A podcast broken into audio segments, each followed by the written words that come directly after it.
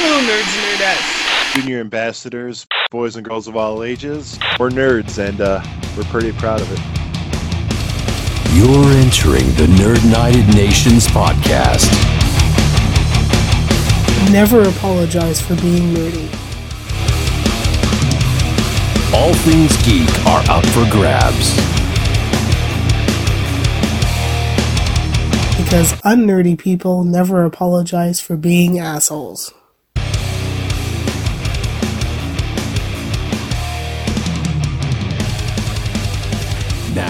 Here's your ambassadors, Melissa Nicholson and Jared Boots. Hello, junior ambassadors, nerds and nerdettes of all ages, and welcome to a very, uh, how I say, yellowy episode of the Nerd United Nations. I cannot think. I am just coming off of being sick, so I cannot think straight. um, I'm your ambassador to the Midwest United States, Jared Boots, and with me, as always, is Melissa Nicholson. Melissa, how you doing? I'm doing pretty good, and I'm really excited for this episode. It's gonna be a lot of fun. Oh, me too. And we're recording this in the past because if you're listening to this the day it came out, I am pulling a giant rope across the Mississippi River right now. So I'm a little busy at the moment, so we recorded this in the past. But I'm very excited for this too because this is something I've been wanting to do ever since I uh, jumped on this uh, show's bandwagon. We are joined by two very special guests from the Movie Film Podcast. Please welcome Brian Hall and Zaki Hasan. Guys, welcome. Hey. Thanks so much. Yeah, thanks for having us. Um, why don't you guys tell us a little bit, tell our listeners a little bit about yourselves? Brian, go ahead. well, uh, Zaki and I have been, first and foremost, friends. For, uh, how long has it been now? Since '99. So I mean, Yeah. you know, tw- coming up, uh, what, 23 years, something like that. Yeah, crazy. Wild. And uh, through the years, just had this friendship, and then we would have these phone calls where we would just be talking about movies we just seen and what we thought about them. And at one point, we thought, wasn't this like what a podcast is? and so, uh, 10 years ago, actually, uh, we're celebrating our anniversary. 10 years ago, we started the Movie Film Podcast, where we do just that. We uh, talk about uh, what we've just watched recently and share that and discuss if we've both seen it. We talk about latest uh, film headlines, trailers, things of interest of the week, and then uh, usually we zero in on a, a movie. Tends to be a, a latest release, and then we pepper those episodes uh, pretty much every other week with a commentary where we'll watch some movie that's celebrating anniversary or something that's just near and dear to us, and we will watch the film and talk through it and share just whatever sorts of uh, bits of knowledge or, or feelings or experiences we had with it as as we go through, and uh, those tend to be a lot of fun. So, yeah, I mean, how did how did I do, Zaki? I I, I give you a uh, uh, I, I'm going to say eight point seven. Hey, Very, very little splash on entry there, Brian. fantastic. Zaki, how about you tell our listeners a little bit about yourself? Well, I am a film critic and professor of communication and media studies, so I have been fortunate to uh, write for a variety of publications. I currently write for the San Francisco Chronicle, eh, which is um, I live in the Bay Area, and so as Brian said, you know, we we he and I have sort of an intersection in that Brian is a television writer and a comic book writer, and so I think we both are able to offer some window into uh, media uh, from different perspectives, and I think that makes for hopefully inter- interesting discussions. Awesome, awesome. As I've been a fan of your guys. Well, I think Zaki, you and I became Facebook friends. Uh, That's right. Yeah, about a year ago. that, that sounds right. Yeah, And just because when you get into the world of podcasting, you just get so many overlapping friends after a while. yeah. you, you guys have become part of our family. Oh wow. Well, that's I'm incredibly honored to hear that. Absolutely, yeah.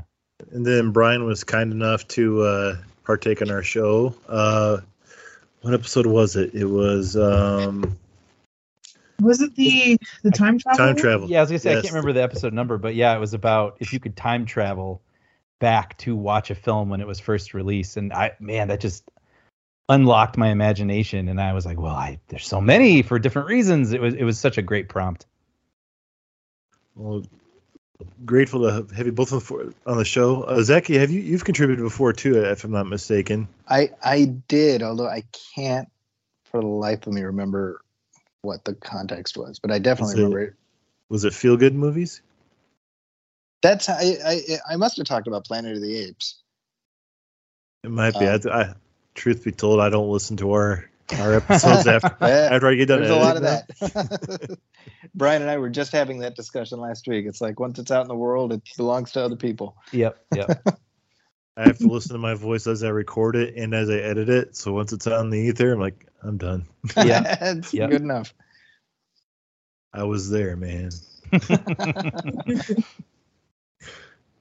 But uh, I've been a huge fan of your show, of your guys' show ever since I started following you guys. Um, like I said, left in my iTunes review, it's just like listening to a couple of old friends talk, and Huh, that's nice. essentially what it is. But you, you feel like you know you guys listen to this show. That's so cool. Yeah. That's so nice of you to say. it means it means so much. It really, yeah. We we say it's just I, well, it's sort of what you spoke to earlier too. I mean, when you get to know different podcasters and you're all sort of passionate about doing the same thing, and then it becomes sort of this community. I mean, it really puts wind in your sails. You know, interacting with everybody and listeners, and you know, everybody's Yeah. doing the same thing. It's it really it keeps it because this is this is a passion, right? You, you do it because you're passionate about it, not because you're building an empire or anything. So It's all fun. Our show started over a drunk text. really, Yeah, like hey, like hey, you want to start a nerdy nerd chat podcast? Okay. Yeah, it was it was that, and then also a two day. I don't think it ever ended. Maybe it ended for like sleep, and then it continued the next day about Infinity War, and then a whole bunch of other like nerdy conversations, and then it was the random text of, "You want to start a podcast? Okay." that's that's Yup. that's what it comes down to, you know. Did we just start a podcast? Yep. I was gonna say it's like a like a nerdier version of Frozen. Do you want to start a podcast? there you go. Fun stuff.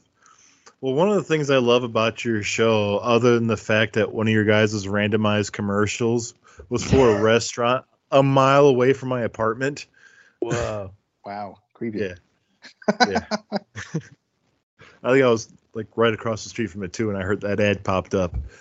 But, um, Randomized, you say? Yeah, right. yeah, there's, some, there's some enemy of the state uh, shit happening there. I think so. I think so. You guys got you guys get the Midwest locked down. Well, that works because we're both from the Midwest. so- yeah, yeah. That's why I love about you guys too, because Midwesterner like me. There you go. But um, but one of the things I love about your show is that it always comes back to The Simpsons, which is why we decided to have you on today. And uh, we could have done the huge task of doing our top five favorite episodes, which would have taken six years at least to go through 30 seasons, 22 episodes each ish. So I thought it would be easier. How about we narrow it down? You, you pick your favorite character in the whole Simpsons universe, and you pick your five favorite episodes featuring that character. uh, so without further dudes, um, Brian, who is your favorite character? This, I just have to preface this. This was really challenging. and I think the way that you prompted this helped because otherwise it would be such an overwhelming task. Hmm. Um, but uh, Zaki's going to laugh because we, we chatted a little bit earlier, but I picked all these episodes and I was like, oh, these are so great, but they keep coming back to Bart. And so I had to pick Bart. oh no. Yeah. But, and it's funny because I, I have other episodes that I think are just genius. I mean, I think like Itchy and Scratchy and Marge is just phenomenal and uh you know, for for different reasons, but I was like, really when it comes back to it, the comedy, the heart, the things that I remember the episodes I just absolutely love to share and to watch over and over is these five episodes that feature Bart. But what I think will be great about this if Zaki picked Bart, which it sounds like he did, I I'm very excited to see which episodes he responds to because I Yeah. imagine there'll be possible overlap, but I think uh, you know different things for different reasons, which I'm excited to to see. Well, Zaki, don't leave us waiting. yeah, well, it's funny because because he was texting, "Oh, who'd you pick?" And I said, "You know, I feel like Homer is like the sort of become the standard answer. I'm gonna go with Bart." That's what I said. And I went, uh oh. and and by the way. I, I feel tried. like we should. I tried steering away from it, but it just kept coming back. I'm like, I, I should mention that not only do we drop, uh, you know, just a, a a metric ton of Simpsons references constantly, the very name of our podcast can be traced to The Simpsons. Uh, Brian, did you want to tell that story? yeah, it was. uh I can't remember the name. It's the Max Power episode, right? Where Homer Homer to the max. Homer to the max, and he there's a character with his uh right or or he's he's upset Yeah. about a character that's named after him in a That's right. p- police show that is like a bumbling idiot. So he meets Uh, the executives. cops? Yes, Police So he cops. meets- yeah. they're like, how did you you know how how'd you come up with the name for this show? And they're like, well, you know, it was about police cops. Put it together, police cops, and uh, kind of like a parody or satire of executive thinking. And so when we were trying to figure out a yeah a name for our show, we're like, well, we, we like movies, films, movie film.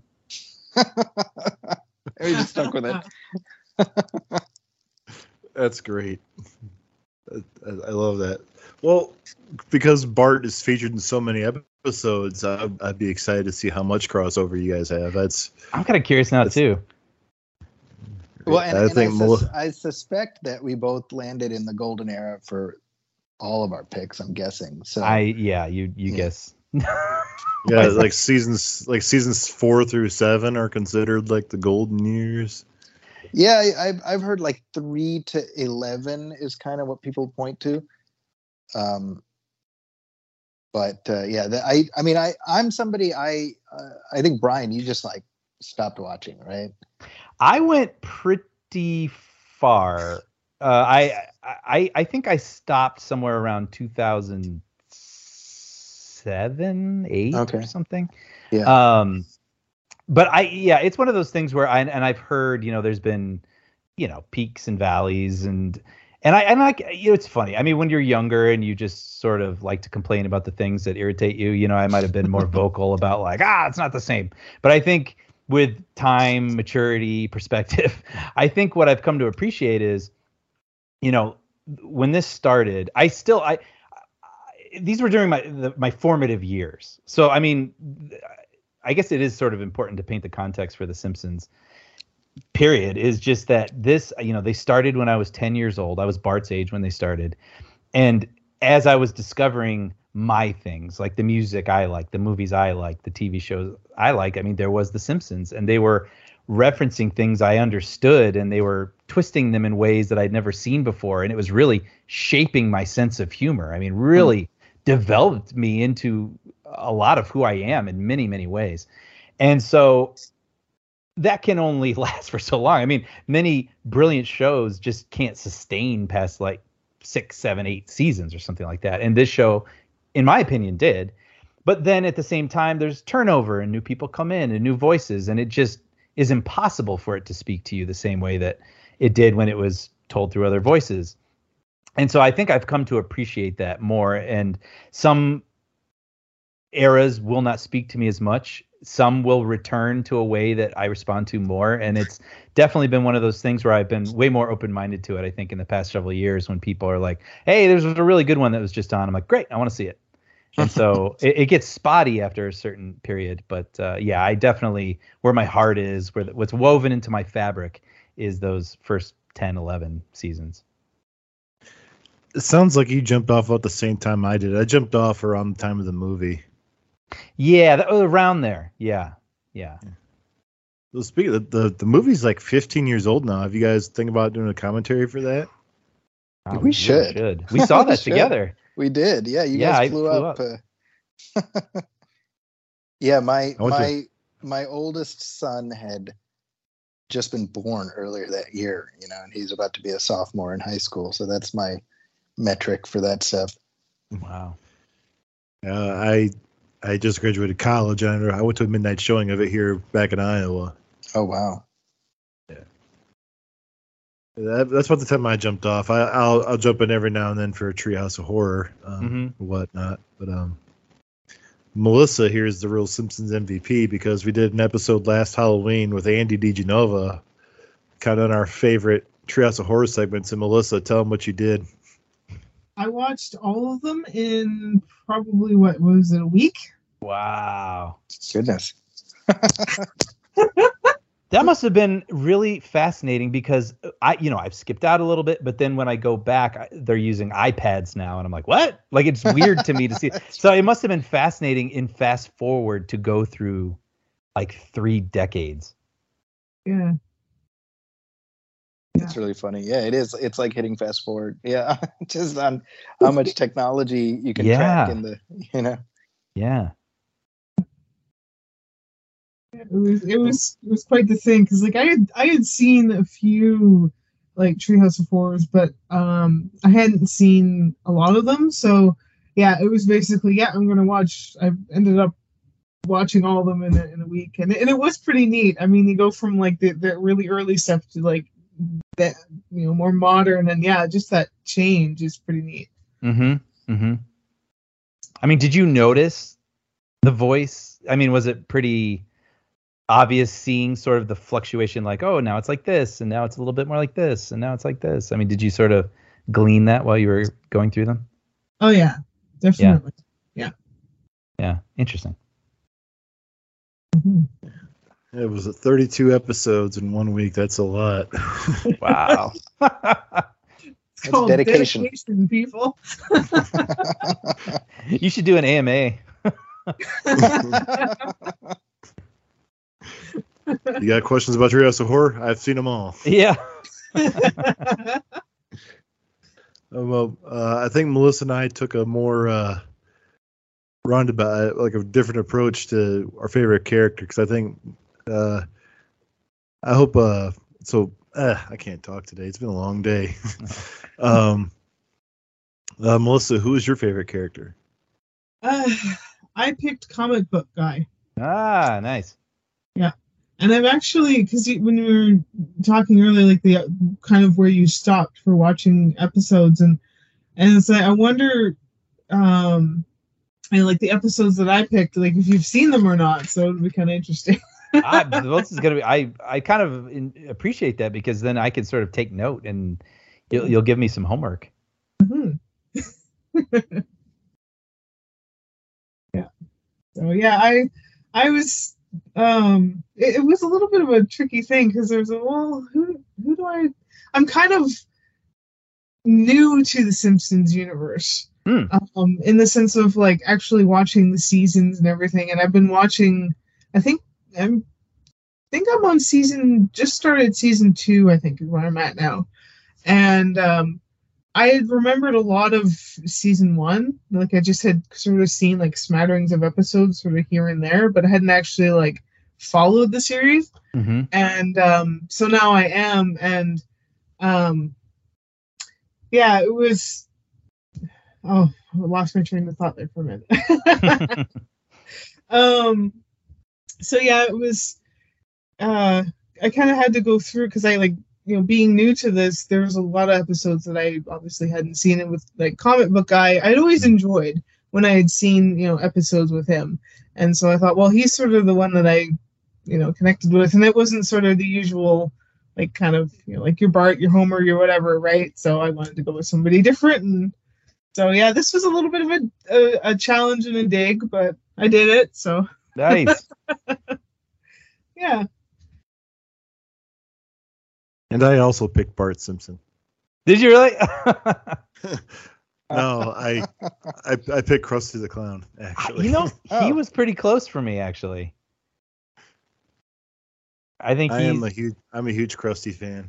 yeah, yeah. He's he's uh, looking through all his episodes. I mean, he's really had a lot of a variety of fun and interesting sort of things happen to him. I, that was a, that was a close one for me.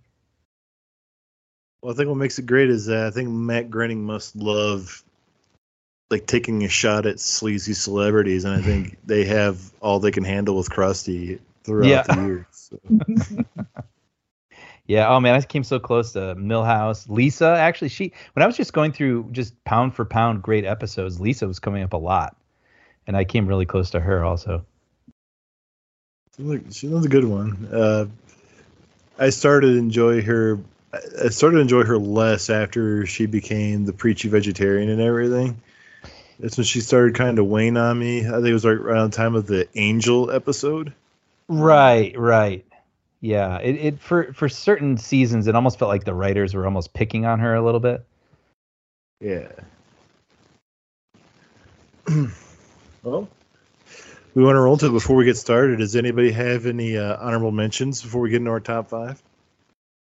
Uh, Well, you know, I like I said, I mean, when I was going through, I, I, I Summer of Four Foot Two came up as one that I was just like, that's just such a good episode. It's just hard not to go with her because it's so strong. And and I I've always uh, really I mentioned it earlier, but the Itchy and Scratchy and Marge episode, I, I really love, and I talk about this episode a lot because I I think it presents a lot of interesting questions, and it's very funny, and I love that it has a kind of unanswered ending. It feels a little which feels sort of postmodern, you know. I mean, certainly for whatever year that was released, and you know, just about the ideas of censorship and what is appropriate, what what is art and what isn't art, and uh, I just I sort of marvel at that episode, honestly, and I I uh, but I was like, ah, I just I, I gotta go, I gotta go with the the theme here, and I went with my boy Bart.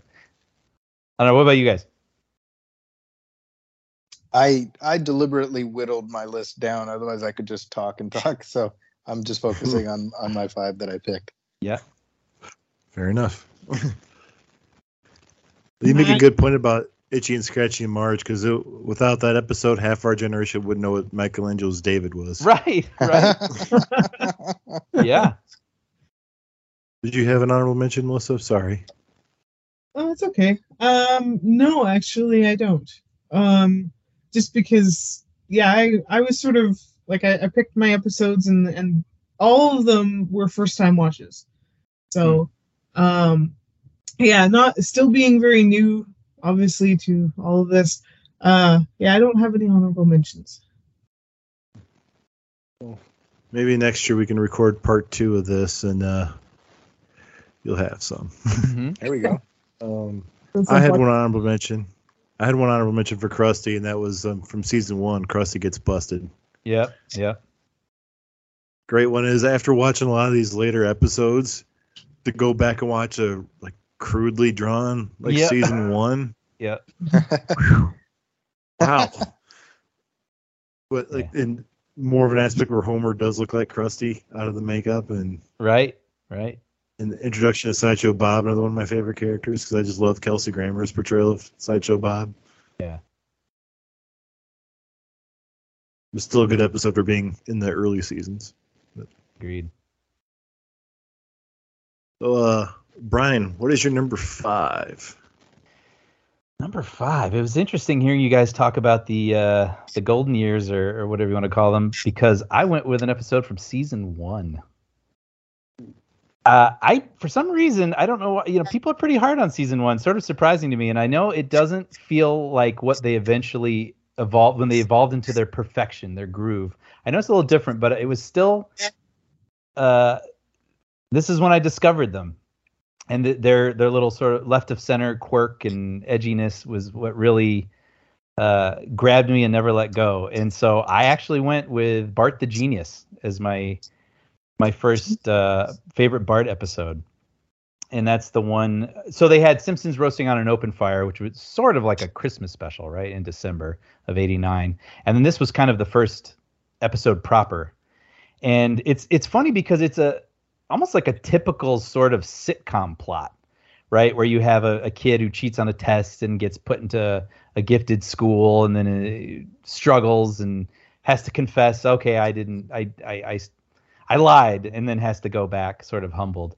But what I love about it is, even though that could be like a different strokes episode, you know, it, it's it's so different through the Simpsons lens, and it's uh, it's one that I still like. I don't watch it and squint and try to make it you know oh you know it's it looks bad and it's it's it's on its way to what it's going to be like i st- i still think it's a great episode and it has so many memorable things in it um i love the whole uh, you know, Bart dyeing himself green and just all these sort of early iconic Simpsons things, you know, and, and you know when he confesses, I think this is another sort of uh, speaking to the sort of their twist on the the traditional sitcom take, which is when Bart confesses to Homer at the end what he's done. You know, Homer doesn't go, "I understand and uh, and I love you." He chases after him. You know, Bart gets out of a bathtub naked, runs through the house, and Homer tries to beat him up. absolutely hilarious. Um, and it has one of maybe one of my favorite all-time Simpsons jokes. Period, which is when um, after Bart has a science experiment go wrong, he has to write a proposal for you know like a what he wants to do next you know with the school's assistance and he decides you know instead of a proposal he's going to make it a confession about how he got there and how he doesn't belong there. And so he writes this long confession and he hands it over to the the dean or whoever. And uh, the dean reads it and goes oh uh, you spelled confession wrong. Uh, genius. So yeah bart bart the genius. My first Bart episode That's a great one. That's a great one. And uh, thanks to this episode, whenever I hear the Toreador March, I think Yes! of the two things. I either think of Five Nights at Freddy's or I think of Bart singing Toreador. Don't spit on the floor. Use the cuspidor. That's what it's for. yeah, absolutely. Kwyjibo. Who could forget? I'm surprised that hasn't come back to play more often in later episodes, later seasons. Is the word Kwyjibo? Right. Big, dumb, balding North American ape with no chin. and a short temper. Great pick. Yeah. Season one is kind of rough, but you could still see something there, though. Yep. Like you could, you could see the humor was still there. It just, I guess, it just needed uh, To needed bloom. cooked a little bit longer. was Yep. all.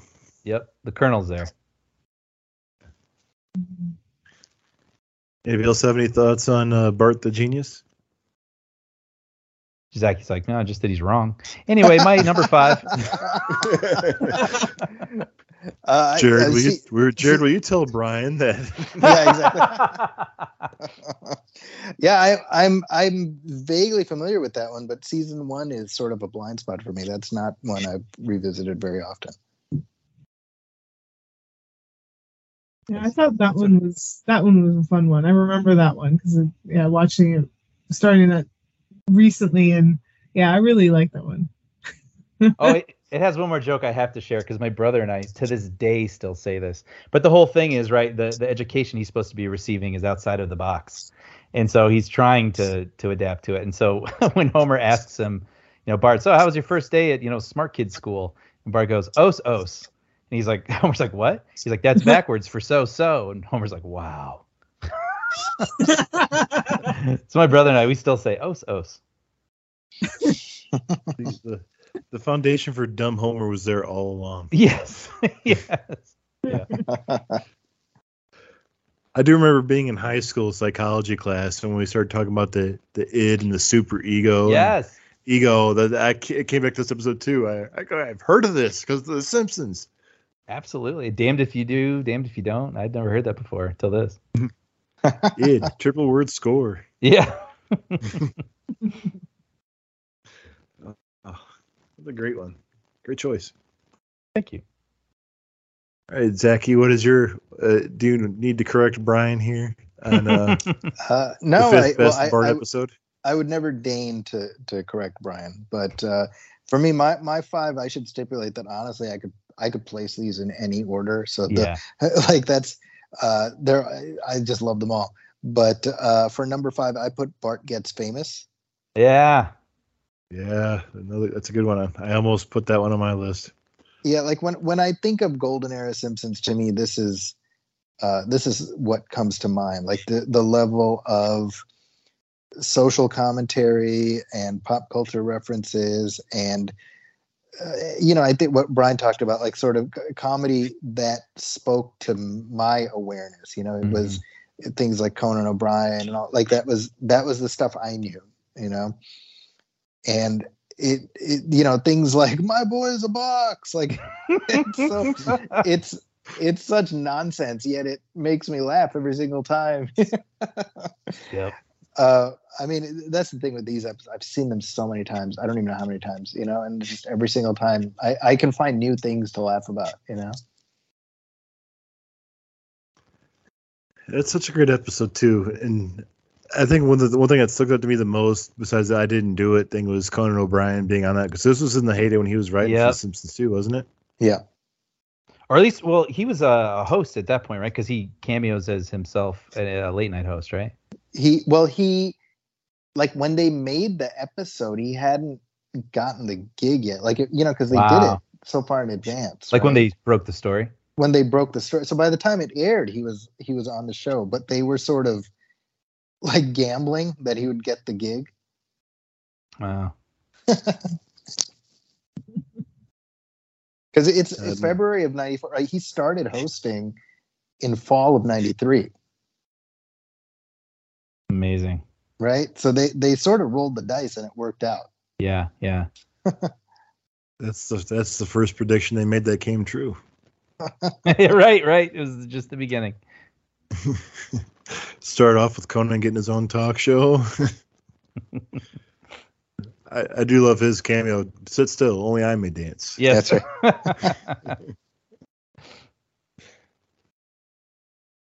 Melissa, you probably haven't gotten that far yet to see uh, Bart gets famous. No, I haven't. It's a good one. Yeah. Um, I like the stuff with Krusty and Bart in that episode too. What'd you do for me lately? Oh, I got you that Danish. yeah. yeah. Which is for me lately. Yeah. Oh yeah, and I'll never forget it. That's right. I stole it from Kent Brockman. Oh, he didn't touch it, did he? Yeah. yeah.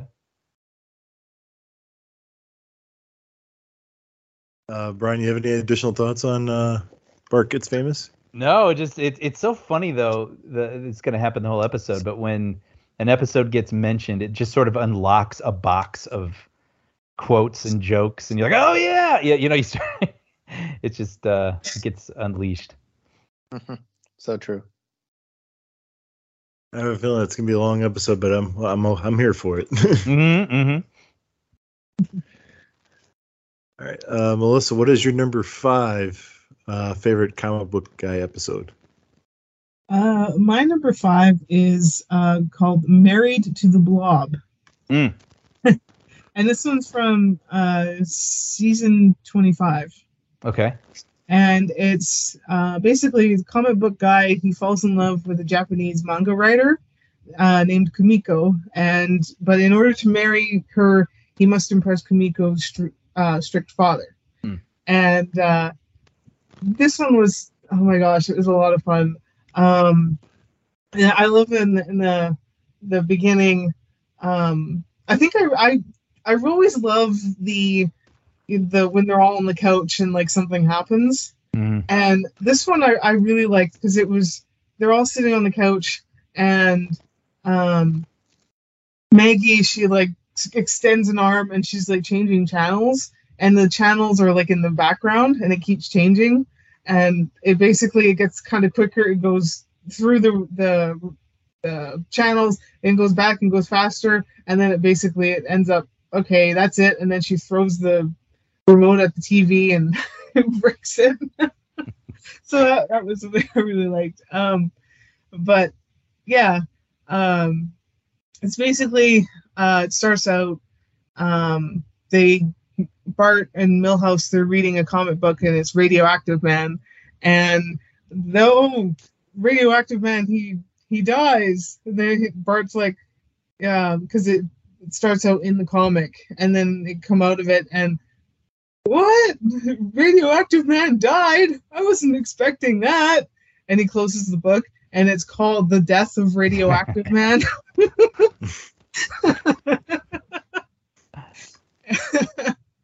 and so then um, there's a whole a reboot of uh, Radioactive Man, and so they get in line for that. And uh, his competitor, uh, comic book guy's competitor, um, Milo, who's the owner of Coolsville Comics, um, it's just it comes in there and he's all boasting that oh look at you know look at me I did this and this and one of my favorite quotes from this one was oh I, I did this and this and then I I ranked Doctor Who's by puffiness of hair. and um, in this one too, uh, Stan Lee makes a cameo, and uh, uh, so it was. He's basically he's a uh, kind of a I guess spirit guide of comic book guy. Right. because he he comes and he's like um you know comic book guy kind of gets a little bit depressed of you know oh uh, my milo's all you know has this successful life he's all married and everything and then you know he look at him he's you know got his shop and everything but that's kind of it and so then stan lee shows up as the spirit and you know kind of gives him guidance and then he meets Kumiko and um one of the things is like uh he's like i have to you know walk away breathe. And he goes into the back room and he's like she tolerates me.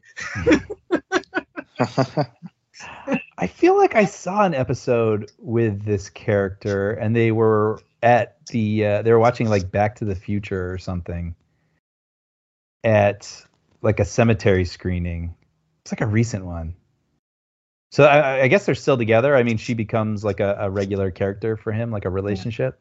yeah because he's he she's there um in the us she's making a an autobiographical autobiography of like a, a manga comic Mm. so basically it's all the things they're doing is she's putting it into the comic and Mm, and comic book guy's trying to impress father or whatever and so he gets a real job and and well it turns out that you know he didn't need to get this you know quote unquote real job um that you know he liked him the way he was and Right. very much like Kumiko so yeah it's it's kind of a it's it's funny but it's also really kind of cute too yeah, uh so so yeah i i really enjoyed this one nice.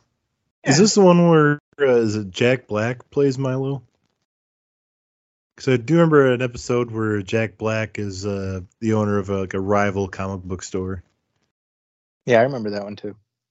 that i'm not sure maybe But I know I had it confused with another. Cause I, I think there's another episode with Stan Lee at the comic shop where comic book guy can't get rid of him. Yeah, yes, that was a different That's, one. that's the one I was thinking of.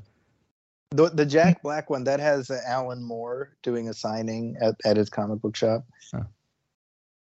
Um, and he's like, uh, I think Milhouse brings him a copy of Watchmen Babies.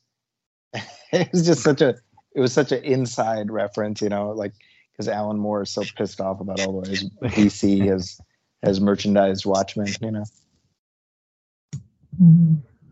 Oh, oh, I always say that if people think that Stephen King dislikes every adaptation of his books, I think Alan Moore is like second in line. I'd say, or probably more so. Yeah, I don't think I've seen Married to the Blob. I'll have to add that to my watch list because I do love comic book guy. hmm it's it's it's a good one.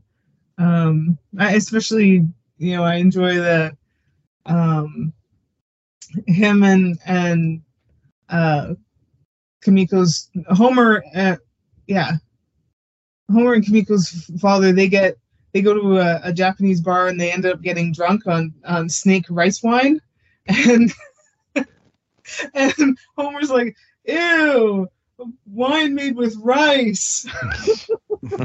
like, totally ignoring the fact that I'm like, oh, it's- it's like snake in it. No, ew, there's rice. That that that's definitely got to be a callback to the Homer versus the state of New York when he makes the same joke about Mountain Dew. Right, right.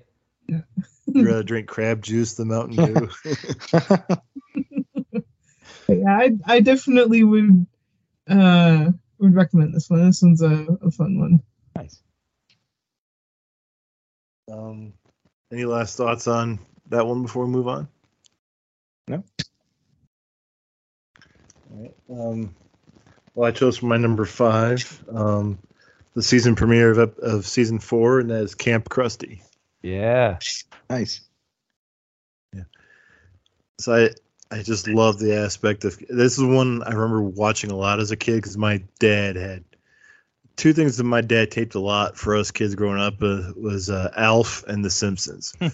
She's had numerous VHS t- VHS tapes of both shows, and just watching like these golden years on repeat. And Camp Krusty was one I watched all the time. Uh, one memory that, or one scene particular that always sticks out for me is when Barney is dressed up as Krusty the Clown. Um, when those Mr. Black says, "Oh, I no, I did not take a wino and just throw a clown costume on him." Oh, uh, Krusty has laryngitis and a bad back, so he will not be saying or doing anything. Right. Gentlemen to evil. That is one of my all-time favorite. Yeah, gentlemen, to evil. to evil. I like where the, he's like, "You broke nothing." You know, Yeah. and of course, yeah, the video. I mean, you see it. I've seen it in other shows now since, but I feel like this is the first time where there's sort of like a fill in the blank for dialogue in a video. Like, Mr. Black. yeah, Mr. Black. Can we call you Uncle Blackie? right. no, You know, that was uh, originally when they were like a, a success and they were trying to think about doing a movie. That was one Yeah, of the first right. ideas for the Simpsons movie. That episode. I would see it. I, I love uh, Krusty's solution to it. It, it. It's a very crusty solution of taking all the kids to Tijuana. yeah. South of the border. Yeah. This is, if there ever was like a, a crusty solution to anything, that's what it. That, that's what it would be. And Yeah. I love the whole when Krusty finally shows up to the camp and oh, a bear ate a kid. Oh my god! Yeah. Like, it actually was his hat. yeah, right. Was a nice hat? Oh my Yeah. god. Oh my god!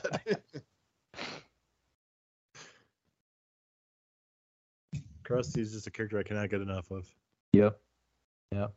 And he's he's sort of based off of uh I always think of like Bozo the Clown because that's who I grew up with, but he's based on like one name like Rusty Nails or something, right? That sounds familiar. Yeah. Am I way off base? But uh, yeah, it's it's kind of interesting. I feel like I did look this character up because I heard some interview with uh, Matt Groening or someone, and when I saw, because you know I'm used to Bozo being sort of a, you know, a wiseacre a little bit to Cookie or his sidekicks, but then when I saw the actual footage of the person they based Krusty off of, I was like, oh wow, like he's really he's like mean, and uh, it's it's yeah, it's something. And it, Krusty's really one character they they pulled no punches with, man. Mm. Like this guy is a a tax cheat or whatever, and unapologetic about it. Well, more to come on that. More to come on Krusty's morals later, I'd say. yeah.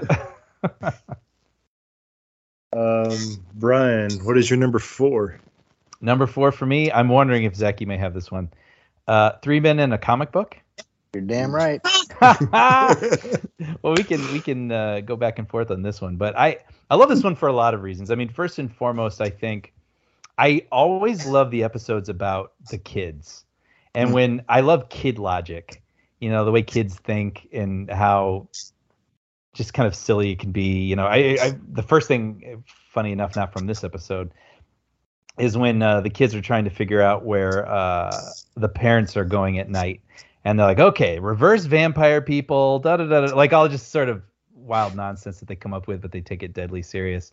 And so I think with this one, it's really fun because it, it feels almost like you know, sort of a, a morality play or, or something in some way where it's sort of like. Uh, you know, three people go in on a deal together. You know, these kids can't afford this rare comic book, so they split their money, and they think that they can uh, share it evenly, but then it ends up being trickier than they expected. And uh, so I think that is just ripe and fun. And but at the same time, this was when they were really coming into what would become their voice, I think, and like riffs on on pop culture like at the the opening you know when they're looking at the comics and they're wondering if casper is the ghost of richie rich because he became so disillusioned by money that he took his own life You know? Kids, can you lighten up? yeah, can you like that? And uh, I mean, that was that was one of the things, right? I mean, you weren't used to watching a show and having it talk about the things you are familiar with or the things that you joke about. And I think then they started doing that. And there's, you know, the part where where Milhouse wants to buy the Carl Yastr- Yastrzemski card, and when he's just like, yeah, you know, when he had the big sideburns. Like that just feels like something I would have said at a baseball card shop. You know, just Yeah. that that the specificity of it as a kid really I responded to that. And and then the whole I mean the Wonder Years joke, you know. Oh my god. You know, where Homer's like, "Well, if you want to pay for this thing, you got to get a job." And Bart, in Daniel Stern's voice, no less, from the Wonder Years, get a job. You know, like- was he serious? yeah, and, and it's first of all, I don't know that I'd ever seen a joke quite like that. And then second of all, it was the specificity. Like they actually got Daniel Stern to do it. And then thirdly, they had to Simpsonize it and have Homer be like, "What are you looking at?" you know, like, "Stop it!" And Bart like, "Yeah, yeah, yeah." But then like keep going back to his his Daniel Stern thoughts. So I mean, just so it's just a great episode. Period. I mean, the story is good, but this was when the jokes were really starting to speak to me. I think. So I don't know, Zaki. Yeah, I mean, this is one of the most formative episodes of the show for me. It's not the first one I saw, but certainly in those earlier, years, it was the one I probably saw the most because I Mm. had it on tape when I was living in Saudi Arabia. So I just watched it a lot, you know? So, like, I could probably perform the entire episode, Yeah. you know? Uh, but yeah, the, like the Wonder Years thing is a good example. Like, I didn't know the Wonder Years at that time. Mm. So I backed into the Wonder Years because of The Simpsons Yeah. um uh, treasure of sierra madre right the whole bit like i when i watched that movie much later i was like oh that's what the simpsons was doing Yeah. Uh and that's that to me is the most fun i have especially with those early episodes i mean obviously now it's that's less likely to happen because we're just old fogies now but like that sense of discovering something through the simpsons i was always appreciative of and and you know the the so many of the jokes my gosh you know the whole thing about uh bart doing the chores for for that withered Yes! old clam and Held Mrs. on to a grenade too Yeah. long. That's right Hold on. this is you kaiser you know yeah, we like him. he's not so bad once you you know um and, and just yeah i mean the the the thing where they're fighting in the treehouse and then uh, yes. marge is like oh you should go check on them homer and he's like oh they're fine Yeah. Yeah. Like, it's just right at moments. They're yeah Yeah. and, and and somebody pointed out to me how that like homer is in a room in the house that we never see again Right. Ever but it's just like just for that one joke you know Until Uh, the so- episode he forgets to pick up Bart, and then he's in that room again. oh there you go Oh, oh. Pick up. uh betrayed sid pew um but yeah that's i love i love this episode yeah this is i had this as number two in my list oh, nice. Okay. Yeah. you could play your little tie-up game inside. Yeah, that's right. It's so cute. That's so quintessential Marge. I have to go to the. I- I have to go to the bathroom. Yeah. Not. Shut up. Shut up. T- tell them what we do do with squealers Is it anything like what you do with people who want to go to the bathroom Yeah. you know what? What I also appreciated, speaking to what you were talking about the Sierra Madre and everything, like at the beginning when the uh, radioactive man, you know, the person who played Fallout Boy is just like, look, just please be tasteful. I don't want to talk about Dirk Richter's tragic death or whatever. Like, it- it's like something where I'm like, this is so specific, and I don't get it. But then you get older and you realize that this, I don't know, it could be Bob Crane, it could be George Reed, That's right. you know, the actor who plays That's right. whatever it is. But it's like sort of referencing like a thing, you know. And it's it's like you get older and you you all these different jokes like re- reveal themselves to you, and you go, oh, I didn't oh, and like and that's what they were and, doing. And to that point, you know, b- when Buddy Hodges talks about playing Rum Tum Tugger in Cats, Yes, it's the first time I ever heard of that. yes, yes, Right. yeah. So funny. I like the cigarette commercial too. I can't Yes. wait till I can smoke Laramie cigarettes. Not till you're 15. Not till Right, you're 16 right. or something like that. So good. Nice. High five. I'm sure you have a three-way high five. 'cause I'm sure Melissa has that on her list too. Spoiler alert, it's number two. Hey! Yahtzee. yeah. I think Melissa and Zaki just became best friends. There you go. Did we just become best friends? Yep. yep. That's too good. That's too good. I like the joke they make in there too about uh when uh, Mayor Quimby says "radiation man." And you get Jimbo in the background. for Radiation man, jerk. Yeah, sure. Great Mayor Quimby cameo there. yeah. Uh, talk about the references they make in that episode. What about the random Gone with the Wind reference with uh, the iodine in the shadows? Yeah, that's right. you know what kids love? Gone with the Wind references. But that's what that's what's so great about that show you know it it, it just went for it and it was like "Eh, you'll get it eventually you know Mhm. Which Uh, I I get I get jealous. I mean, on on some of the shows I've worked on, you know, I'll have a joke and you'll get a note from the network saying, "Well, kids won't get this," and I'm like, "Well, so," you know, like Right. either they will or at least their parents will go, "Hey, that's for me." Mhm. And I think uh, I remember when I saw Citizen Kane for the first time, I went, "What? This is like five Simpsons episodes. Like the whole movie has been pilfered." You know, I'm by Charles Montgomery Burns yeah, yeah, there was a man, or there is a man. You know, like all that stuff, and it's it's just uh, Bobo. it's, yeah, Bobo yeah that's right Bobo. I mean, oh yeah, Mr. Burns was another one you could easily do five episodes, and it's. I just feel like that's so bold and and brave and and rich, and uh, it's like leaving treasure that you will discover at some point. I think Mhm. I that's Yeah. part of the appeal of the show for me.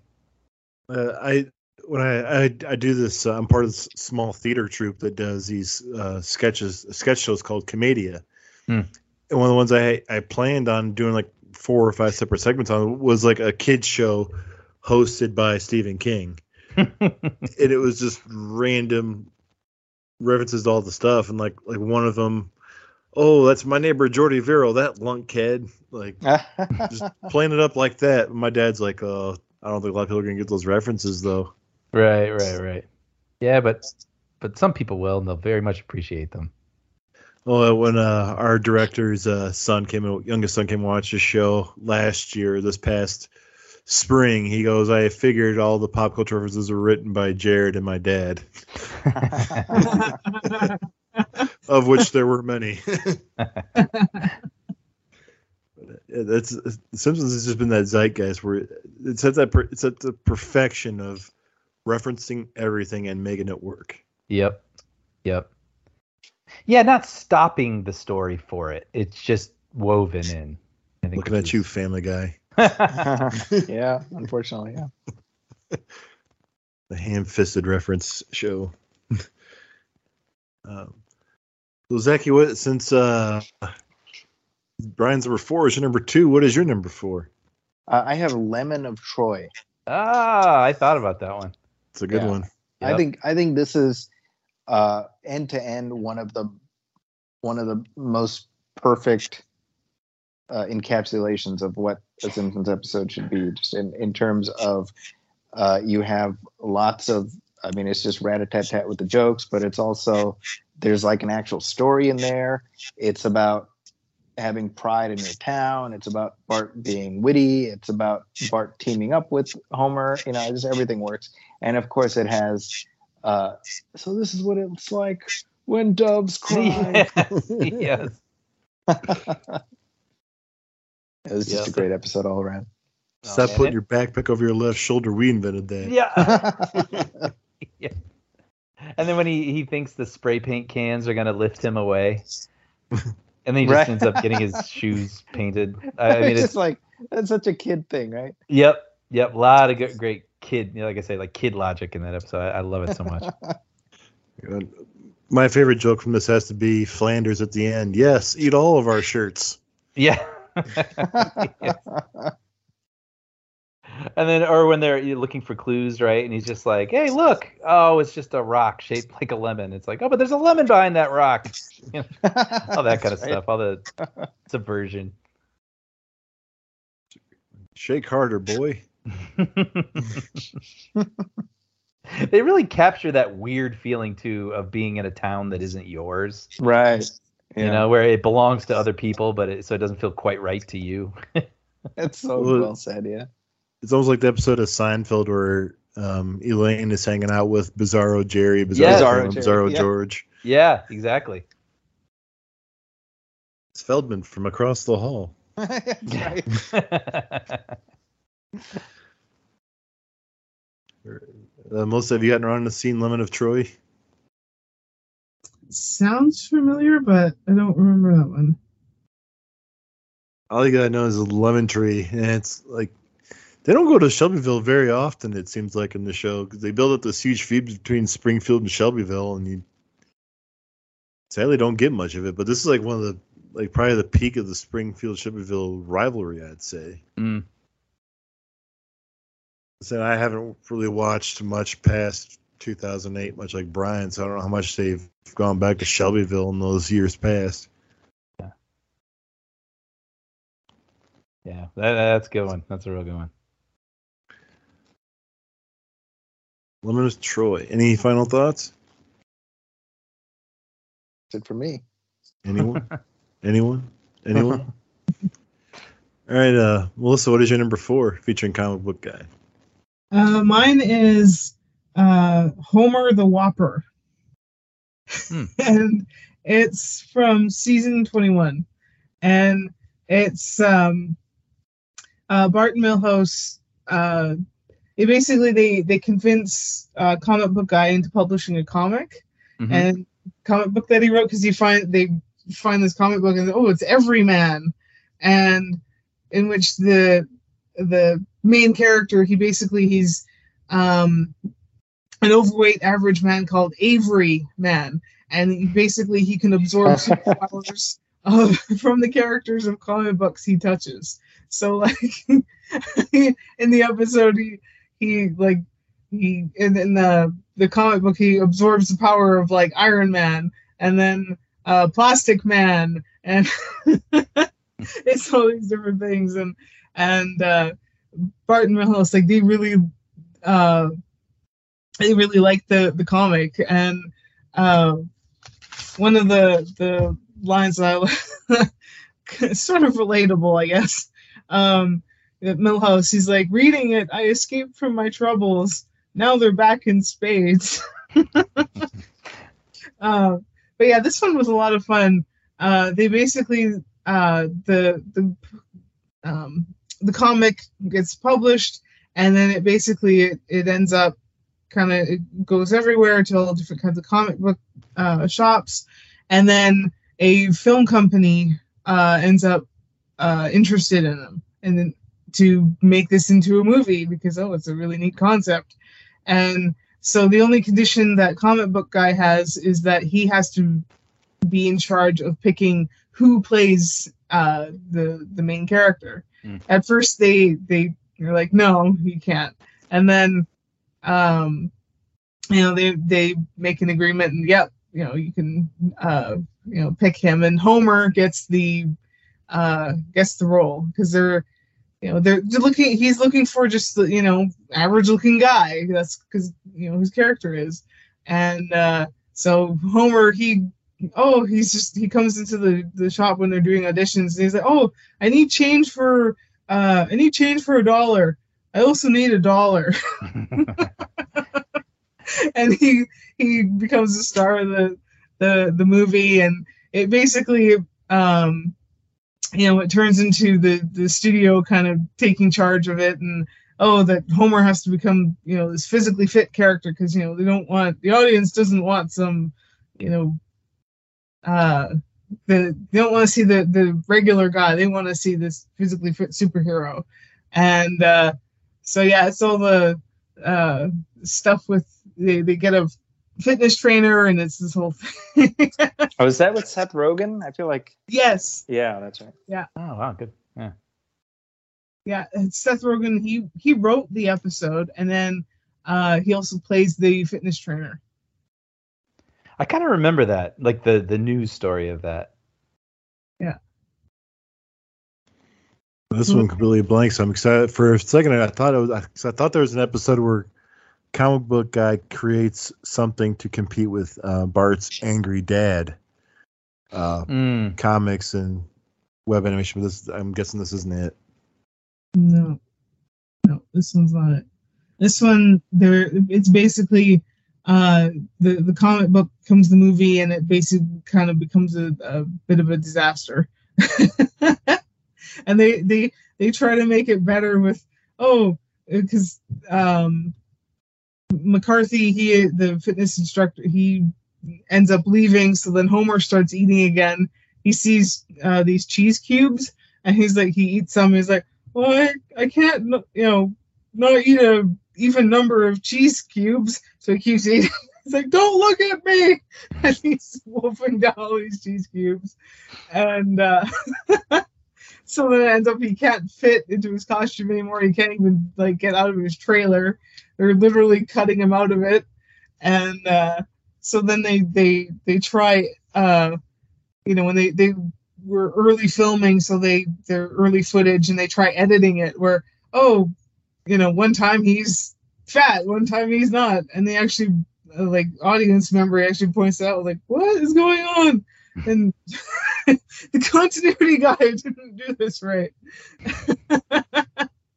And then it basically it, it ends with um, the studio executives, you know, they offer you know comic book guy to direct the sequel, and he um, he basically what he has to do though on condition is say that oh it was a really good movie that he approves of it, and of course you know he doesn't, and he rejects that offer, and then he openly uh, criticizes the movie by only saying worst movie ever. so yeah, this this one I, I really enjoyed. I thought it was a lot of fun. I think you know it's so funny because it's like with these earlier ones, I can you know someone will say something like, "Oh, it, it sparks three memories from it," you know, immediately. And it's like with these newer ones, I'm like, "Wow, this is so weird. Like I don't know these." and so it's like, this is good. I mean, I'm gonna write these down and then I'll go check them out. We're getting we're getting educated now in these Yeah. later, later episodes. This is good. it seems like it'd be a co- good companion episode to the one where Homer tries to gain weight to earn disability, yeah.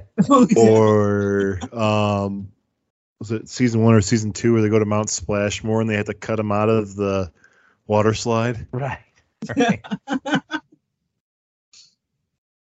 Yeah. So they try to put Homer on the Marvel diet, yeah. where you can only drink water and look at a look at a picture of a carrot. That's just that's good. Yeah, it's funny they and they're oh they're gonna start out. It's like oh we're gonna do a a, a montage and it, it's gonna be to Eye of the Tiger and oh can we do it to um David Bowie's Heroes? Okay, and they they have like a tape player like it switches and it plays that song and oh he starts like doing jumping jacks. He's like oh can we do uh like what me walking walking no can we just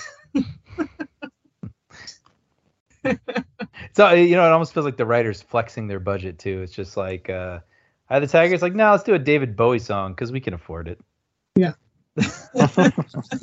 Then it's off the beaten path too. So yeah, So yeah, this this one's definitely I'd say worth a watch. It's a All right, nice. Yeah, and there's also I really liked some of the uh in the background like they're at the the studio and there's like some little like Easter eggs in the like as um like movie posters Hmm. and they've got um and that one of them is Eddie Murphy in a fat suit and was uh, uh welcome back Potter Like Harry Potter. yeah like Harry Potter I was wondering if this was gonna be the infamous one where it had uh, Star Wars opening up against the Chipmunks movie. yes it was oh, what, this this was the one that had the Star Wars and Chipmunks movie one. yeah, the Star Wars The Apology, and then uh, chipmunks uh, have rabies or get rabies.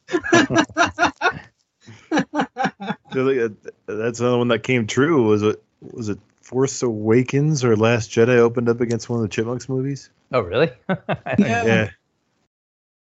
I mean, of course, the Chipmunks got destroyed, you know, but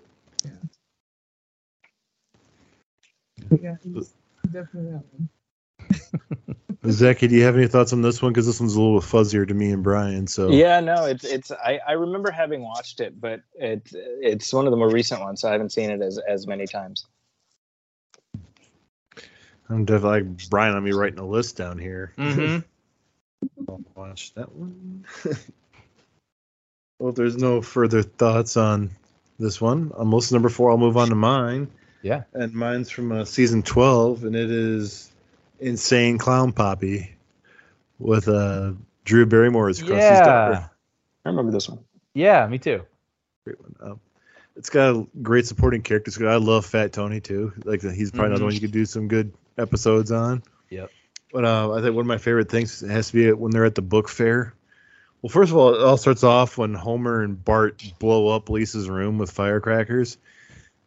And to make it up to her on her birthday, they take her to a book fair, and it's never addressed again. They blow up her room just to get just to get a stuck tape out of the, v, the VCR. Right. But I think one of the things I love most about this episode is uh, Marge's interaction with Stephen King at the book fair. Yes, right. Wow, he's writing a book of Ben Frank about Ben Franklin, and it turns into a Stephen King thing. And well, give me a call when you go back to horror. And he, okey doke, and Yeah. writes himself a little memo to call Marge when he gets back to horror.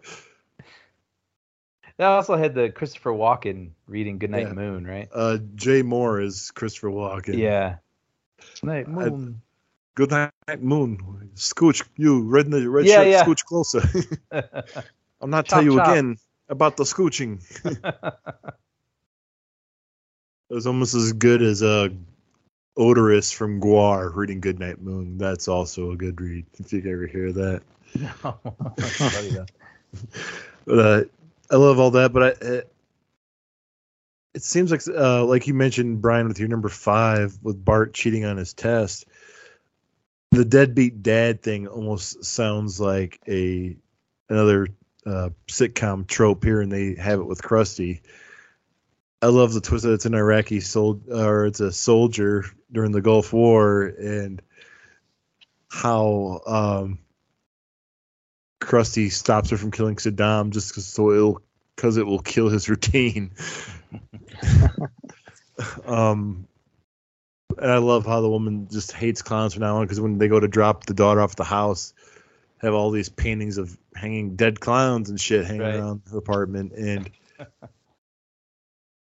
but I just love. I think that trope of the deadbeat dad. It's trying so hard and fits Krusty so well, and that he uses Homer as his inspiration to like take tips from to become a father Right. when they're at the beach. And it's probably one of the better of the later because I think season twelve is probably when I started to watch more sporadically. Maybe a season or two later than that, but like thought it was a pretty solid episode for double digit seasons. Yeah, I agree. Like uh, the introduction of the character Jimmy Tight Lips for the mob. I ain't saying nothing. Yeah. and then is it Jimmy the Squealer? yeah, right. Let's see. So that'd be moving on to our number three. So Brian, what is your number three? Oh man. Okay. This is this is like a fun little game too with uh see who else where they overlap. I went for number 3 with uh season 6 episode 8 Lisa on Ice. Nice. Um I love this episode for a lot of reasons. But I I had to get a Bart and Lisa episode in there because I think this show does a really fun job of making them feel like siblings and they drive each other crazy but ultimately they love each other.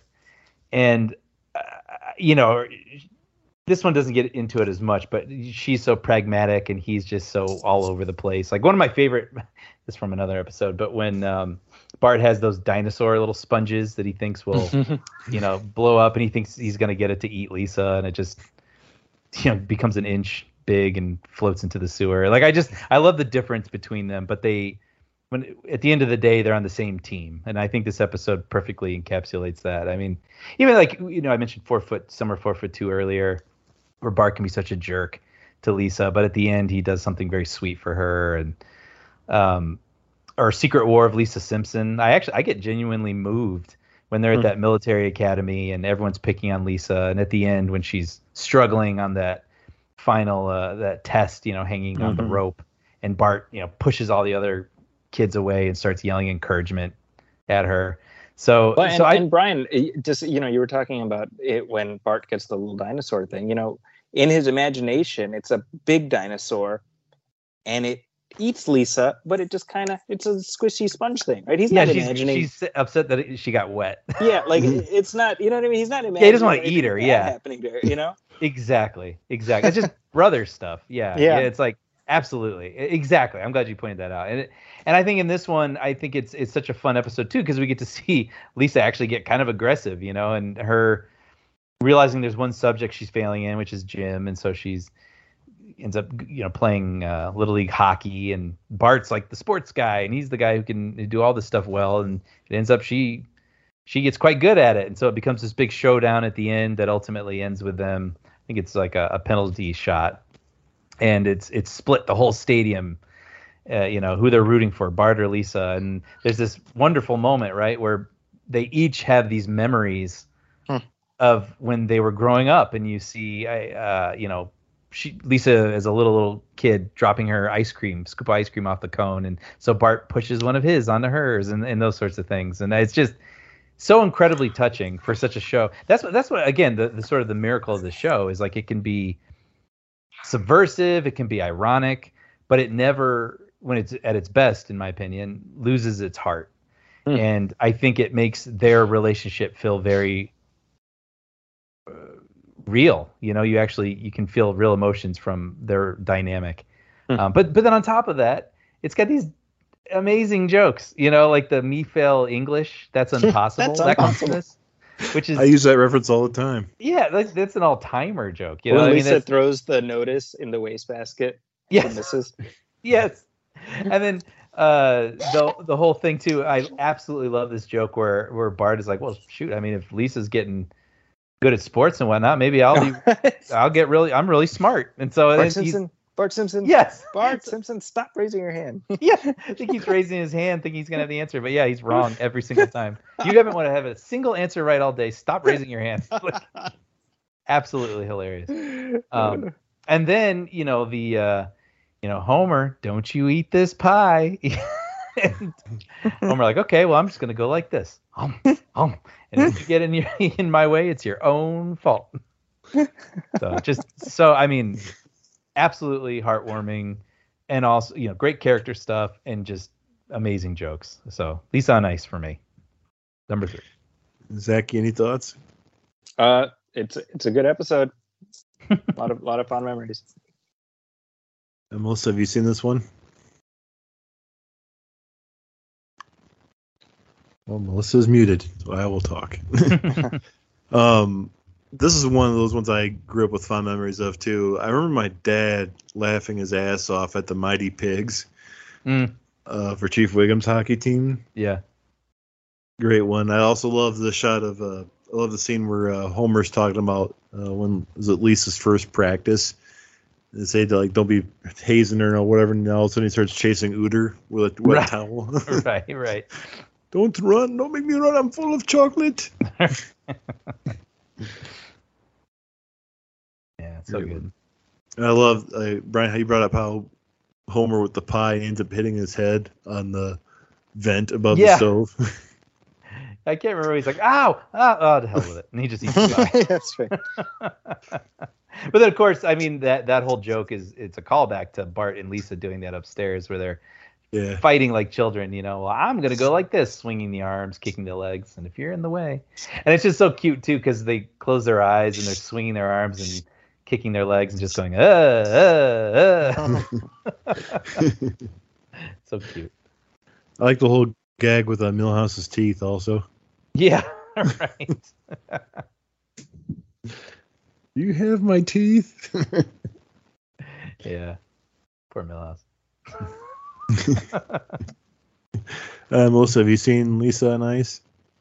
I did answer your question. I didn't realize that my mic was muted. I don't know Ah. why it was. So I'm I, sure. I'm, I'm sure. Mom. I'm sure. Mom appreciated your answer.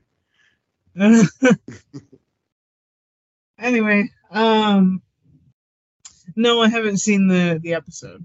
Okay, yeah, good one. You got a good one waiting for you. Hmm. You're a big hockey fan like I am. I know you're gonna love it. Yep. Oh, definitely. I haven't even seen it, and I already love it. Also, we get the great reference since you just watched the first two Mighty Ducks films for the first time recently. You get Oh. the the reference to uh, the Mighty Pigs, which is uh, Bart's team. coached by Chief Wiggum. Yeah. I can't remember the name of uh, Apu's team though. Can't either. Yeah. And like me fail English, that is like one of the all-time great Ralph Wiggum quotes. hmm Uh, like another character you could do like a top five on. Oh man, easily. And when he gets called up there, you know, and he's like, "Yeah, yay, I won, won." no, Ralph, you're failing English. Are you guys fans of the Bloodhound Gang at all? I remember them, you know, like in in the time, like on the radio, but not more than that. I think. So they had an album come out, I want to say like 2007 ish, 2008 maybe, maybe a little earlier than that. Mm-hmm. And the song is called Ralph Wiggum, and the whole song is Ralph quotes. Oh, really? Yeah. You're like Salmon Gutter and Ema Vitniage and I'm a Pop Sensation, like all that stuff. Funny. I bent my Wookiee chocolate microscope. I bet my Wookiee. Yeah. I'll have to send you that. I'll have to send the, the link to that song for you guys. I think you'll get a kick out of it. Nice. Yeah, I want to hear it. So, Brian, that was your number three. Yep. Uh, Zaki, what is your number three? Uh, I have Radio Bart, my number three. Nice. Yes. Uh, this is another one. You know, I, I saw it uh, a bunch of times when I was a kid, so it really has stayed with me. But I think the best Bart episodes to me are where they have uh, obviously heavy satirical bent, but there's also some aspect of Bart learning a lesson without it Mm. being too sort of uh, syrupy. You know, Mhm. And that's what makes this one work for me is like there's a whole there's a whole arc you know uh, that Bart goes on and it's it's sort of disguised by all the all the pop culture references and just the the you know sting and things like that yeah. uh, and it's just yeah again it's just it's one that i revisited so so many times That is a good one. Yeah, yeah. That's so many. Again, yeah, that's probably one of those things when I was young, and I started recognizing, you know, like the the sending our love down a well That's sort right. of concept, you know, That's like we are the world kind of thing. You know, and I was like, I I get that. You know, like as a as like a young person, finally having something sort of smart that was enough of a reference that I could understand made me feel smart. You know, it was. Yeah, I definitely remember that, feeling that from that episode. Was a great one. Uh, I might be in the minority here, but I think like they the Simpsons do put a lot of heart into their episodes, or most of them. But I really think Groening's creative team really hit their stride with like episodes hitting you right in the feels of Futurama. Like Simpsons really does try, Mhm. and they do put some heart in there, but it always seems like Futurama always did a better job of getting you right in the feels when it came to Matt Groening projects, though. Mm. That's interesting. Yeah. You know, I feel like earlier Simpsons did that a lot. Like I, didn't use this episode, but uh, I I think a lot about the one where Homer steals cable, and it becomes this sort of moral dilemma between him and Lisa. And I love that the episode ends with him doing. I mean, I think Homer feels like ultimately it's probably the right thing to go outside and not watch this big boxing match, but he's really doing it for his daughter, you know, and just because he wants his daughter to continue you know feeling good about him and it just, it's just like that that uh character and family dynamic and emotionality. Like i feel like as things certainly when it went past like 10 it was really more about i think that's like when family guy came onto the scene around then and it was more like or, or south park. And i think simpsons sort of felt like it probably needed to compete with cruelty a little bit. Um and like it wasn't cool to to have like the sort of heart ending but i would say that the ones with the heart may be the ones that i remember more. And going off that logic too, you also have the one where Bart uh, cuts the head off of Jebediah Springfield. yeah. Yeah again which becomes sort of like a morality thing. And uh it sort of like uh revels in how corny like it it, it it itself revels in the corniness of it at the end you know um, but it's still sweet nonetheless you know it's like a telltale heart sort of thing right where the, the head's talking to him And they erased it all away when they found out that Jebediah Springfield was a dirty, dirty pirate. That's Years right. later. That's right. yeah. But I do love. I think one of the gags I love most from this one is uh, when Sting's digging the hole down there. And uh, Sting, you look tired. You should take a break. Yeah. Not when one of my fans needs me. Not when one of Oh. my fans needs me. Yeah. I don't think I've ever she's heard Bart play one of your albums. I no, and and when they dig through, Bart's like Sting, and then Homer just pushes him out of the way. Dead. yeah. That's right. Yeah. Good stuff. That, that is a good one. That's a good one. I also like the birthday party at the beginning. Hey, I at those at Wally Weasels. Yeah, yeah, yeah. Wait, is that Oh, the you're- one with the you're the birthday boy or girl? Yeah, Oh, That's right. nice. Yeah, that's right. I, I still Senor- send that to people on their birthdays. Senor Beaverati. Yeah. Oh, the, and the whole um, the whole uh, the whole run in the beginning with the the chocolate strawberry vanilla ice cream. oh yes. Yeah. That is hilarious. Yeah, and he just wants chocolate, and he's like, Marge, we need to buy more strawberry chocolate vanilla ice cream. There's only, there's only one beer left in the house, and it's Bart's. yeah, Label maker. that's right. And That's right. and when he's uh, when Bart pranks uh, Rod and Todd. yes. Rod, Todd, this is God. yeah. How did, how did you get on the radio? You want a happy God or a vengeful God? happy God. Uh, Walk through the wall. I'll remove it for you Yeah. later. later. Uh, Oh man.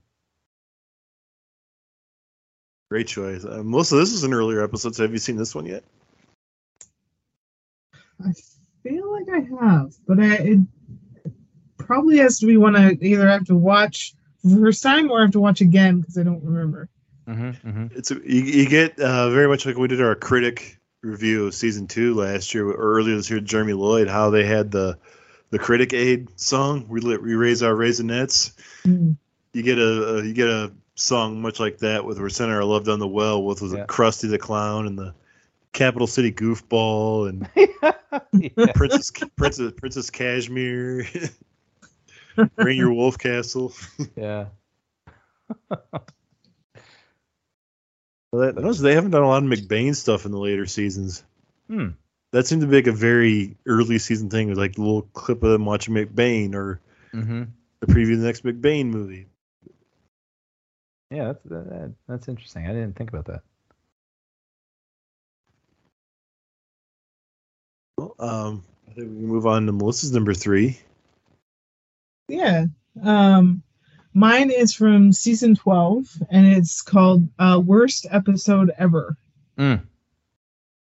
And this is one where uh, comic book guy, he has uh, basically he has a heart attack and um, Yes, this one I know. house, running his store. Right. Yes. Yeah. The one where he falls in love with uh, Skinner's mom. Yeah. Yeah. was yeah. was this the was this Biclops? Was that this one? Yes. Okay. Is this the one where they find that secret room? Yeah, Also? that's right. Yeah. Yeah. Yeah. and then they they yeah they they show all the stuff. Yeah. It's like Yeah. alternate endings to movies or something. I can't remember. Um. Yeah, something like that. It's. Um. No, it's the. Uh.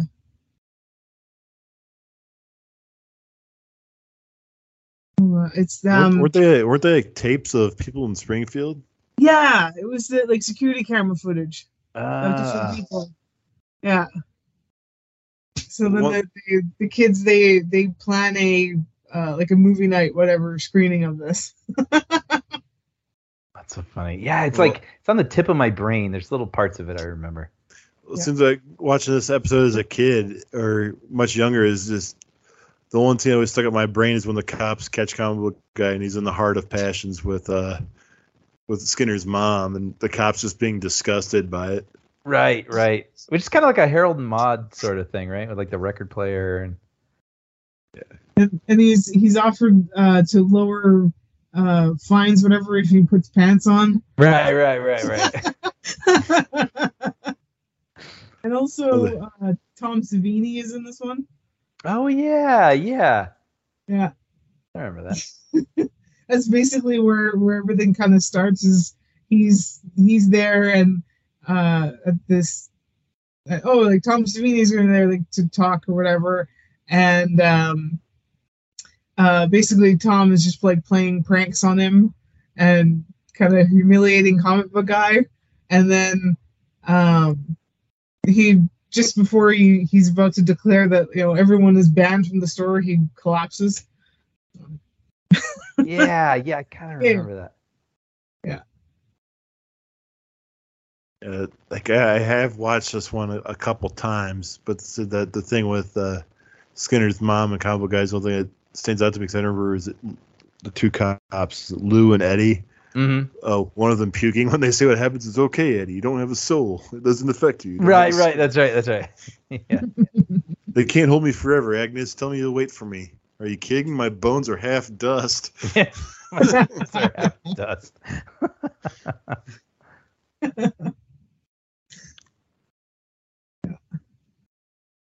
Good stuff. Mm-hmm. I, I wish I remembered this episode better. Well, you need to watch it again. It's, it's a fun one.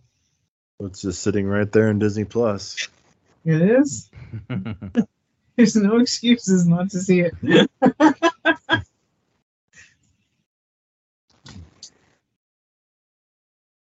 can wait. Brian, do you have any other thoughts on this episode? No, just that I remember bits of it. So yeah, it's. I mean, this is. It's been a while since I've really gone through. Like sometimes I'll stop on it on TV, you know, Simpsons episodes. But this is making me feel like, oh, this would be fun to just sort of put on the background and just kind of chug through these again. Yeah, I don't. Ha- I haven't had cable for a long time now, but I find out whenever I travel for work, uh, I I don't know what's on. when I'm in my hotel room, so I'll just throw something on. I come across The Simpsons, and it's most likely like later season episodes. Like, Mm-hmm. what the heck happened here? Uh, Flanders is married to Mrs. Krabappel now. Like, Right, right. No, he's not. So it's just all these random episodes, like all these random episodes on because more than likely with at least six, seven hundred episodes now at this point. Hmm. More than likely, it's an episode you haven't seen before if you just throw it on TV. If you if you haven't kept close an eye on them, you know. Right, right. The odds are good out of you know thirty seasons. It's not like Clerks had only had six episodes and only one of them made the air. So Right.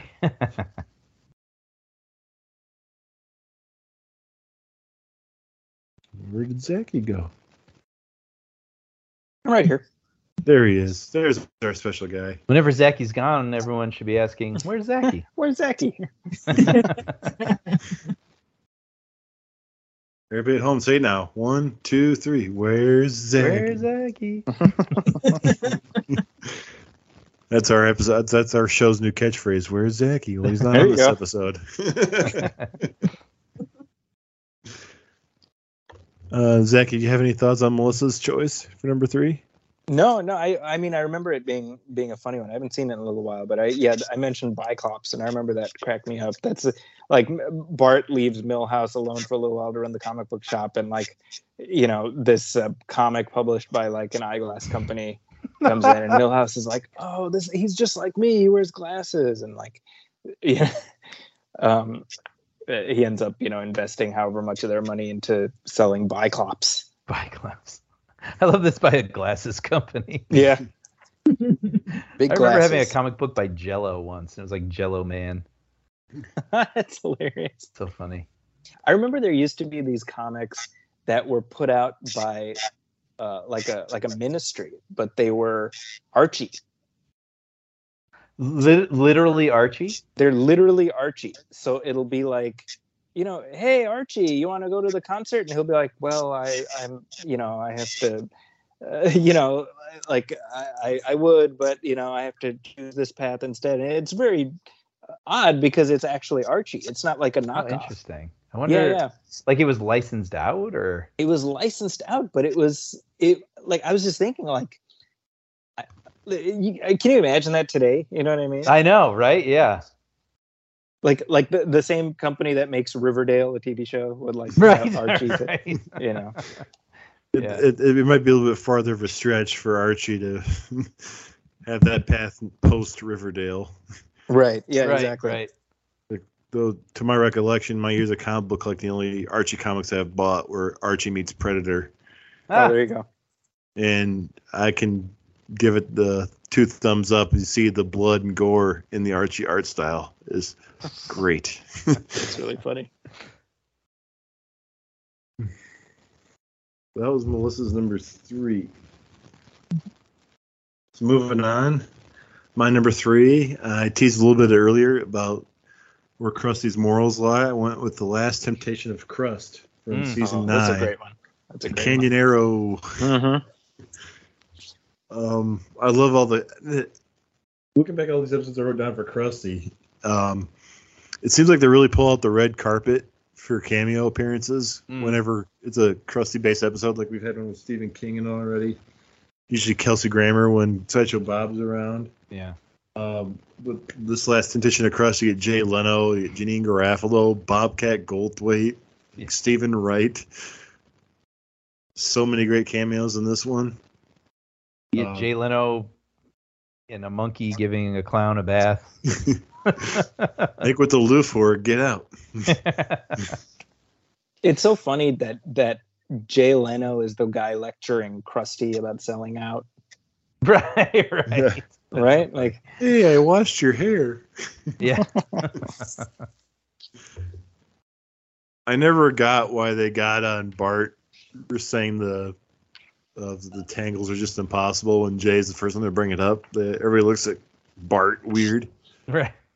Oh, look at my list. You know what? I forgot to leave an episode off my list. So I'll have to throw it on real quick. Bart the Fink. I didn't leave that. I didn't put that on my list at all.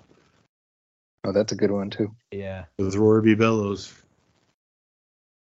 Man, shame on me. Now it's start over. Okay. Yeah. Everybody take a break. yeah. Last Temptation to Krust. Uh, one thing that holds a special place in this episode for me too is um, I had this CD of so get some Sonic with the Simpsons. I had like forty some odd songs from the Simpsons on it, and one of them was the Canyonero jingle. yeah. Canyonero. Yeah. I remember it's like it's a squirrel squashing deer smacking whatever Driving machine. Driving machine. Yeah. It's a K- Kentucky Fried Truck endorsed by a clown. Right. That's so good. And is it it comes in twice, doesn't it? Like it like Yeah. takes Yeah, over at the, the credits. end they do the like end. the the extended version at the end. Yeah. Yeah. So funny. Um, I do love how it just speaks to Krusty. Like, Cru- it just at the end of the episode is Krusty just say, "I'm a sellout." It's just I love how every time the Canyonero guys keep coming back, they keep seeing the word "free" and his ponytail keeps popping out. Yeah, that's right. Stop saying that. yeah. What's with uh, I, I, I? It's a good one where they try to make. They always try to make Krusty self-aware of how bad he has it. Where they call him in this one? He's the most promising comic of 1959. Right. Uh, I just love how out of touch. It seems they have a good continuity with Krusty. How he's so out of touch. He's such a horrible person, and they try and try to make him a better person. And he just keeps reverting back to the way he was, and everybody still just loves him for it. yeah. Even with the doing the incredibly insensitive jokes when he's doing the uh, um, stand-up special or the Oh, man, little that's rough. Yeah. Yeah. And this was ahead of its time too, before a lot of people started getting like touchy about comedy like they are now. That's Yeah. true. Their prediction came true. But I do love the I love his new brand of stand up when he starts uh talking uh, doing comedy at Moe's. Is that and then Homer's like, Don't you hate pants? Or something like that. Yeah. That's how much you hate pants. I'm gonna start telling it like it is, like Krusty. Bart, you're getting a little fatter on the thighs. You too, Marge. Shut up, Homer. You're the fattest one in the car. You didn't have to tell it like it is. yeah, right, right.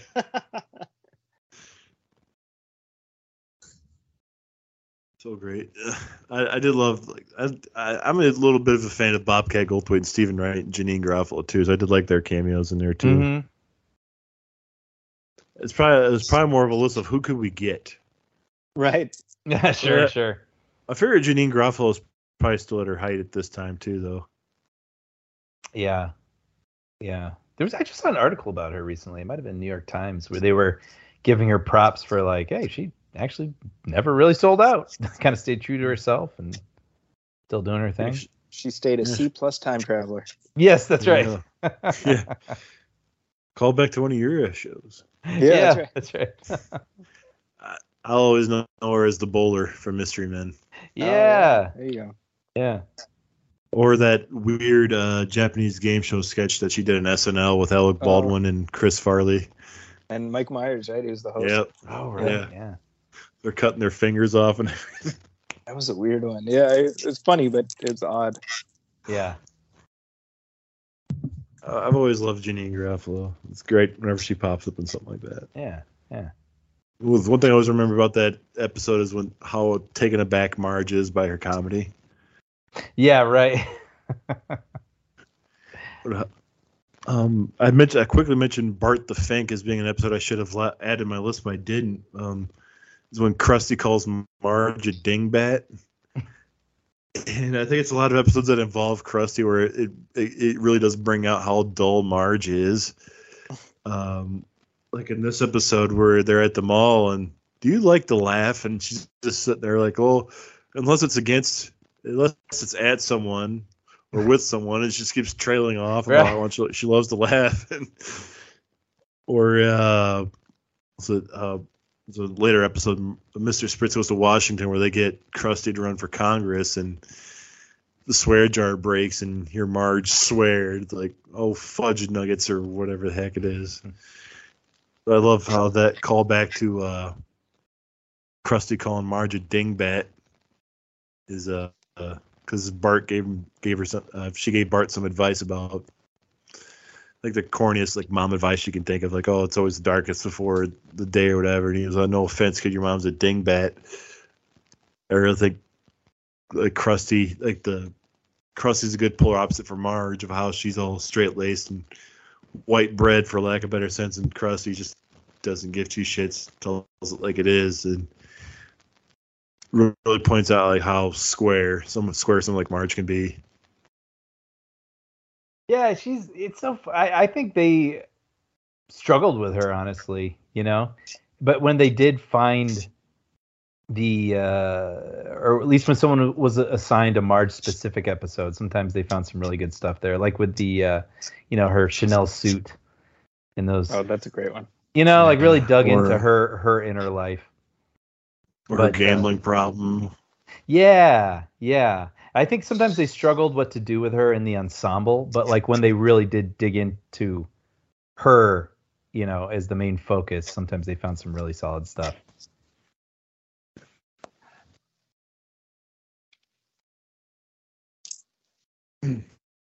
So uh, Brian, what is your number two?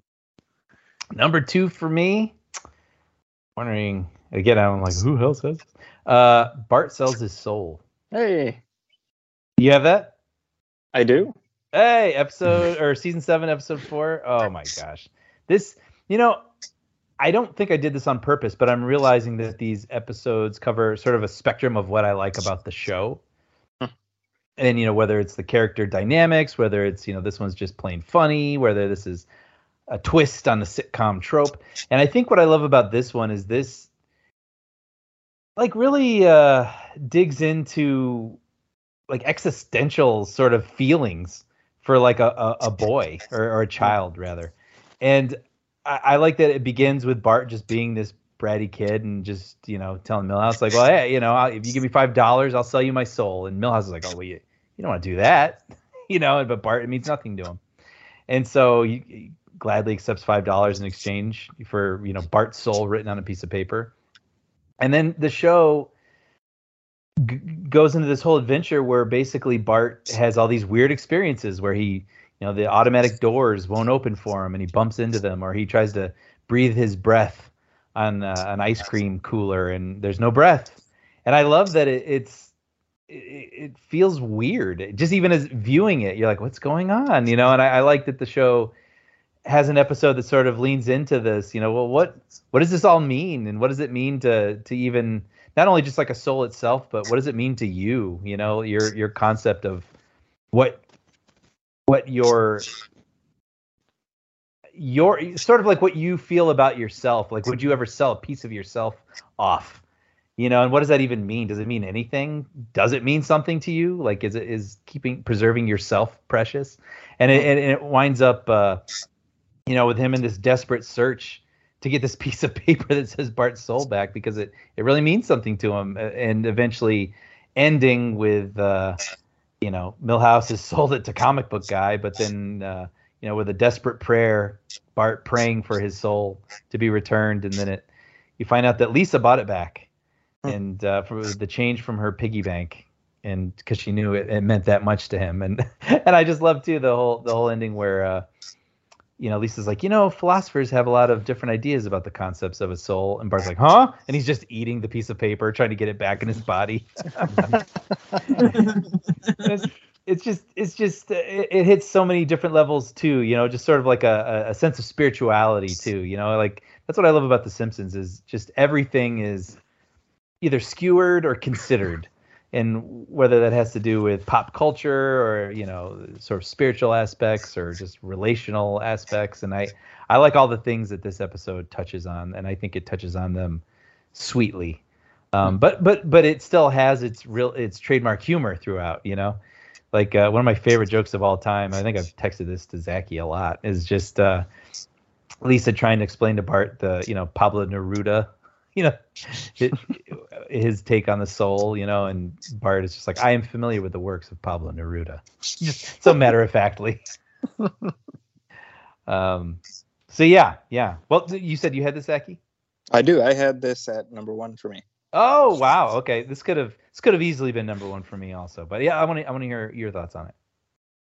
Well, I think you know, I as I recall, I watched it relatively recently, and I remember just texting you like, I'm like getting misty eyed watching Bart like crying, you know, about wanting his soul back. Yeah, you know? praying for his soul back. Yeah. yeah. And I think that's what this episode can do. I mean, because if you remember, this has the Uncle Moe's family Feedbag yes. subplot which is hilarious. You know, Yes. Uncle Moe, here I am. You know that whole thing. Yeah. Daddy, this place smells like tinkle. You know, yeah. yeah.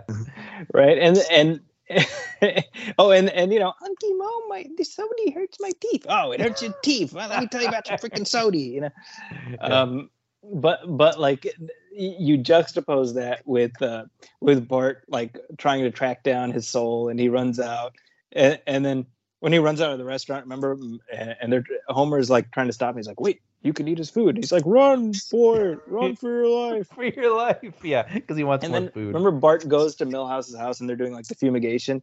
And he and the guy who Yes. answers it, Bart's like, "Did you did he have a piece of paper?" He's like, "Oh, you don't forget a thing like that." yeah. you know and then you just you get the really sweet uh, final shot in bart's dream where he's rowing with his soul you know yes. oh man i love it That's just yeah. I mean, that might be one of that's certainly in my top three of all time for the Yeah. whole series. Yeah. Because it's it's again, it's got the humor really, you know, sharp and shining. It's got this more emotional elements just really hitting and hitting you in the feels. I just feel like it shows off what this show is capable of. Yeah. think this this specific episode. I totally agree. It is a Look at great us. one. Um, I, I really love the the Moe, Uncle Moe's uh, subplot too. Yes. I think just last I think just last week I sent a gift to somebody on Facebook and it was Todd saying, "Oh my freaking ears!" Yeah. we want to hear language like this we'll go to denny's right. This is a good one. Um, it's also the episode where Bart uses that five bucks to buy those dinosaur sponges you were talking about. Oh, that's right. That's right. Yeah. That's the one. Yep. That's it. Yeah. It's a great one, and also it, it, the iconic kickoff of the episode with uh, them singing "In the Garden," "In-A-Gadda-Da-Vida" Yes. at church. Everyone's like, it's like 17 minutes later, and the, the organist is almost out, yeah, gonna pass out, and, and everyone just sings it. Like they get the words, and they just sing the whole song.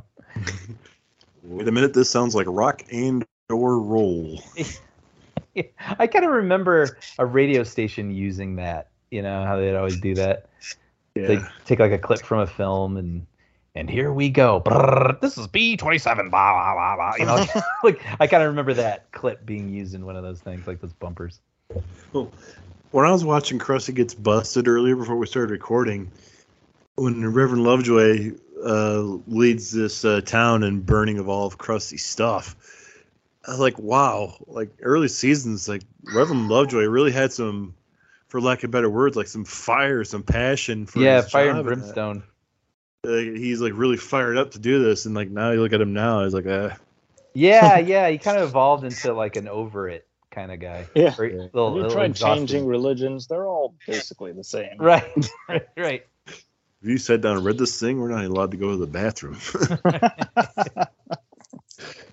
Yeah, which reminds me of that sweet episode with uh, Marge, where she, you know he's kind of lost his spark, and she helps him reignite it, and then you see everyone finally, you know, everyone's kind of bored by him at the beginning, but then by the end, you know, he's got his spark back, and everyone's like riveted, and, and that's what I, you know, this uh, with this whole assignment, picking a favorite character, I thought it was really reminded me of another sort of uh, special thing about the show, which is this cast is enormous. These characters.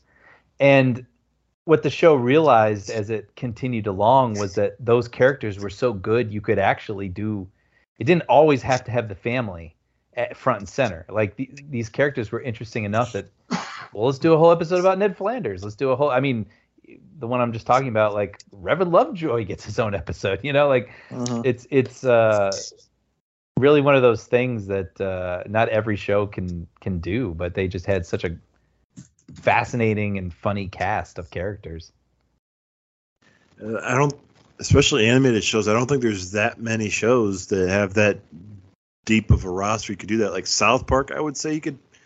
That has a pretty deep roster. You could base a lot of episodes out outside of the the four core boys. mm-hmm. Like Family Guy, uh, outside of the family, maybe just Peter's friends. That's about as far as you can go with them. Yeah, you know why? I think, and this is something that The Simpsons got into a little bit later, was I feel like on some of those shows the the side characters are sort of punchlines. Mhm. You know, like Disco Stew, I think is a good example of this, where he literally was just a joke. Like he was a delivery system for a joke. Right. and then you know they tried to make him like more of a character and to, to some success you know I, again I'm, i i would defend the simpsons and saying the comic book guy is a really rich guy you know like you can mine a lot of things out of chief wiggum and ralph and the the bullies you know nelson and all these people but i think on something like family guy a lot of those characters side characters didn't go beyond the joke you know so uh, maybe that's the trick really Yeah. giving them a bit more than just being the, the the thing that makes saying their name funny or something. Yeah, it's they did a really great job of just making all these supporting characters so complex. Yeah. They want to dig more into them. Yeah, and Moe, I mean, you know, I mean, Moe is such an interesting guy, a sad character, you know. Um, but Right. he he gets a lot of his own stories, and those are interesting. And yeah, I mean, he was a little rascal for goodness sake. he killed the original alfalfa. That's right. That's another good episode too. yeah. Brian, that was your number two. So My Melissa, two. Melissa, so Melissa and Zaki, any other thoughts on Bart sells the soul? No, I think you covered it. Yeah. All right. Well, I think we already know Zaki and Melissa's number two. Yeah. Yep. So, any more thoughts on Three Men in the Comic Book? No, um, I covered that too. I mean, it's it's just a really, really fun episode, and and uh, you know, this one was my you know first time view, and, and I absolutely loved it. Like I just I love the like, you know, we we did mention it, you know, before like the the kid logic and thinking and you know, it's just fun to have, you know, all the the kids doing stuff and okay, well, you know, we're gonna get jobs and all this stuff and you know, and then well, they don't end up making enough money. Well, oh, we'll all buy it and we'll pool our money together and then obviously, you know, shenanigans ensue. But yeah, it's just super fun episode. Yeah. I can honestly say watching this episode so much as a kid that it reminds me of uh, at the end of the episode it it's storming towards the end of the episode and when Homer opens his car at the end because he had his windows rolled down Yeah, that's right. all all the water pouring out. Every time I have my windows rolled down when it rains here, I instantly that's gonna happen. I'm gonna open my car and a tidal wave is gonna come pouring out. It's that kid logic for you. Mm. Um, so I guess since we've already covered your guys' number two, I'll move on to mine. That's uh, season six, episode fifteen, Homie the Clown. Mm, yeah, that's a good one. yeah. I think this I think this is really one where they uh, try to lean into that original concept of Homer being Krusty. Right. So they have that a lot of look alike, and I love that another one with uh, Krusty being tangled up with the mafia again. Mm-hmm. Um, the one joke that always stuck out in my memory was uh, it it mostly uh, ventures around Krusty's gambling issues, and I love that at one point in the episode, him and his uh, I'll say his agent, his accountant are watching a, a game with the mafia, and he uh, bets all of his money from the clown college against the Harlem Globetrotters. Yes, that's right. I thought the generals were due. That's right. yeah, this has one of the all-time Homer lines too, where it's like uh, he's having his clown college, you know, visions during dinner, the whole Close I was gonna bring Encounters potato thing, and then uh, he finally yells at his family, "That's it! You can't hold me back any longer. I'm going to clown college." And Bart's like, I don't think any of us thought he was going to say that.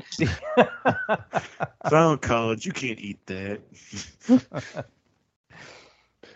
It's the first of the month, new billboard day. yeah, that's right. That's right. And Or I love like, that, uh, that Kr- Krusty owes like some pit, like pit, some piddly amount. That's right. And the guy's like, $48. "And your change. Here's your change. Yeah. and we thank you. Yeah, that was the, the I'm seeing double four Krusties. Like No, that's and a- I, yeah. I, I like it where where the, the the mob boss is like, you made a disold stereotype very happy. It's like, no, Yeah, no, right. yeah, it's no, I am. I it's true. It, I am. Yeah. yeah. I love when the mafia's trying to take him out, and they keep, or they're shooting at Homer, and they keep shooting Flanders. oh, right. Right. That's I right. told, I told you we should have bought more than three bullets. Right. What are you doing, Homer? I'm putting speed holes in my car. Makes it go faster. Speed. Speed holes.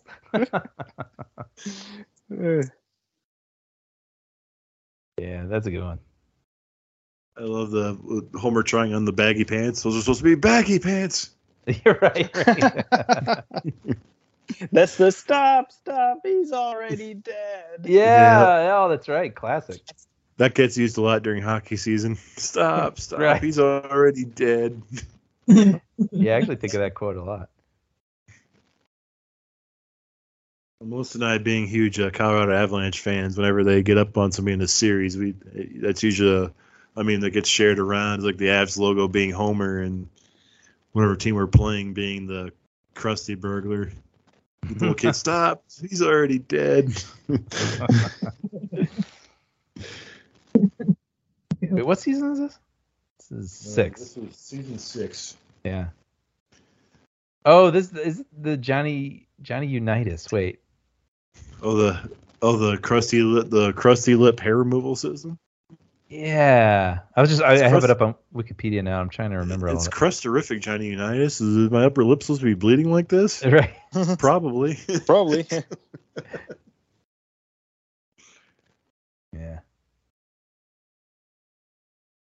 Like uh, Homer performing at Krusty's uh, or at Milhouse's birthday party, and Millhouse none the wiser.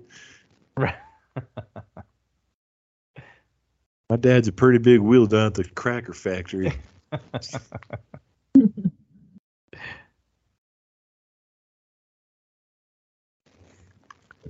Melissa, John you have any? What's that? I was just looking at written by John Swartzwelder, one of the most prolific uh, Simpsons writers. That makes sense why it's so great. Yeah.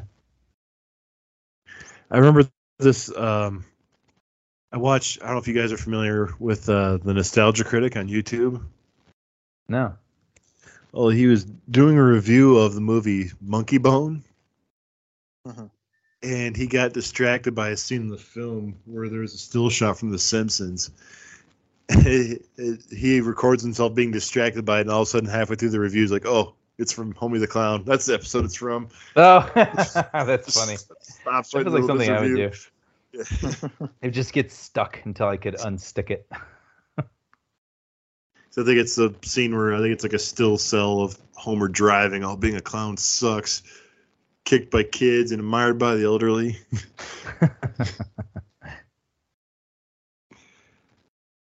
Uh, Melissa, any thoughts on Homie the Clown? I need to watch it. Uh, indeed, you do. it's a good, it's a good, good Krusty episode. I'd say it's it's more Homer, but Krusty has like a strong supporting role in it. Yeah. I like the one the mafia takes the school from him, and they like, oh, kids carry a lot of money these days. After you perform for him, might as well rob him.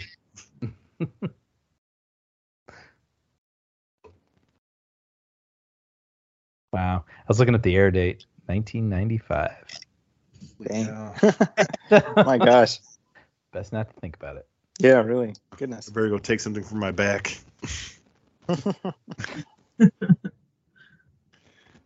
That was my number two. So I guess we it moves up to number one. Brian, what is your number one? Oh man, here we go.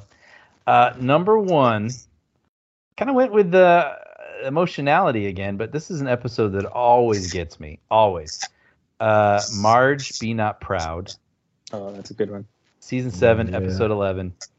So now this is where uh, you know Bart feels like oh his mom dotes on him, and she comes in and sings a little song to him. She tucks him in. He's kind of getting tired of it, and uh, anyway, he wants this video game, and uh, ends up going down to the Try-N-Save and shoplifts it and gets caught, and it makes Marge you know wonder like where did I go wrong, and maybe I I mother him too much, and so she stops singing to him before he goes to bed. And he realizes well maybe i missed that. And there's a really i find it melancholy but but as well as funny but when uh, a scene where bart wants to be with a mom acting like a mom so he hangs out with milhouse's mom you know and he just wants to hear her stories as they're putting stamps on envelopes. And it ends with him being like tell me i'm good. You know it's like it's just so heartbreaking and so you know it it ends up with him then in the end, you know, sort of a mistake where they think he shoplifted again, but because he screwed up the family portrait at the beginning of the episode, he went by himself to get a picture of himself to amend the ruined family picture from the beginning and it's just it's so many again, so many great jokes, but also just real a real sweetness. I mean, I guess before I was thinking about him and his sister, but here the relationship between him, him and his mom, you know, I just think is I don't know. It gets me every time this episode. Mhm. And uh, but then you also have, you know, amazing jokes like the, you know, Marge knows that Bart wanted the most popular video game of the season, and so she's like, "Well, so I got you Lee Carvallo's putting challenge." You know? And Bart's like, "That's great." and then, I mean, one of the best uh, over the credits closings with uh, him playing the game and you know sw- swinging uh, the the putt into the parking lot and is like, "Do you want to try again? You have selected no." so yeah, I, I I love this episode again. For I think this episode is a good showcase of all the show is capable of between really funny jokes, but also like a real huge beating heart. So that's that's my number one. All I can say is buy me Bonestorm or go to hell. Yes. Uh, what a great. I was gonna say uh, uh, look back at, but they were in the middle of it. '90s commercials aimed toward kids. Like there's there's one I see pop up on Reddit a lot where it's like, remember this? And it's like some kid playing like a wrestling video game, but they're coming through the arcade, the wrestlers, and they're strangling the kid. and you're like, yeah, it was a wild time, you know. Shut Very- up, mom, you idiot. yeah, you know, it's funny. I actually like that scene a lot too because it's it's kind of funny, but it's also kind of disturbing Mm-hmm. the way that that kid treats his mother. But it's so like you've seen that, Yep. you know, like that mother that just puts up with it, and the kid it just acts like a complete like asshole to his Mhm. parents and gets everything he wants. I think when uh, I can't remember exactly what Bart says, but he witnesses that and they walk away, and Bart's like, "Wow, what a lucky kid," or something like that. You know, it's it's kind of a funny dark commentary. Yeah, he doesn't he like tell the mom to buy two copies because he doesn't want to share with his little sister or something. Yeah, like that? that's right. That's right. Yeah, and I love too. There, there's such a little insightful moment because I know I've definitely thought this, where Bart is like, "Well, maybe if I stand in front of this thing and look sad, someone will buy it for me." And it's like I remember as a kid having thoughts like that. Like even being at like a kid's house, I'm like, "Oh, if I act like I really, I wish I could play that game. Maybe he'll give it to me." kind of a thing. It's like a funny, again, kid sort of logic. I, I, I that logic I had playing in my brain too as a kid. Yeah, But I love it's quickly railroaded by them like slamming the case on Bart's hand. Right. Right. Yeah, and all the the the animated uh, video game characters, you know, just take it, take it, take it. Yeah, but I love this one a lot. I also like them going through the old family photos and uh, Bart holding up the the speech bubble to Homer's eyes smell. Yeah, I remember saying I that. remember saying that. oh, and then when uh, they have to go back to the Try-N-Save after he's been caught for shoplifting, so he can't be seen there, right? And so he puts all the the facial prosthetics on. And uh, Marge is like, "Will you please take those off?" And he's like, "I won't stand for these wild accusations." and I remember looking that up, thinking that was a reference to something. I was like, "That is so specific. What is that?" And I don't think it is. It's just a funny line. And how I love how he switches out the answering machine tape with uh, the Yes. Camp Wanada. Yeah, hello, Mudda, yeah, hello, hello, Mudda, hello, Fada. yeah. the kids at Camp Granada. Yeah, and then the the Don Brodka character, you know, at the the the security yeah, at the who, train. who did his voice? Oh man, That it's somebody, uh, right? yeah, I think it's the guy from Reservoir Dogs. I can't uh, I can't think of his name, but uh, Motherfucker looks just like the thing. Yes, yes, yes. And, and, and it's funny because I, I remember hearing from the commentary that the the writers or the Simpsons producers they were all scared of him because like he actually was like that and not a very nice person and they're like okay that's yeah that's great or I guess he wasn't getting some of the jokes either. Oh oh because remember he has that funny joke where he, he's like I gotta I gotta call your parents. He goes uh huh yeah still a video game uh huh uh huh all right they weren't home but I left a message you know and and he was like, I don't get it. And they're like, could you just record it anyway, please, sir? You know, and and That's then really funny. they wanted to get him out of there. But I also love where he has the whole, uh, you know, he's like, uh, capiche?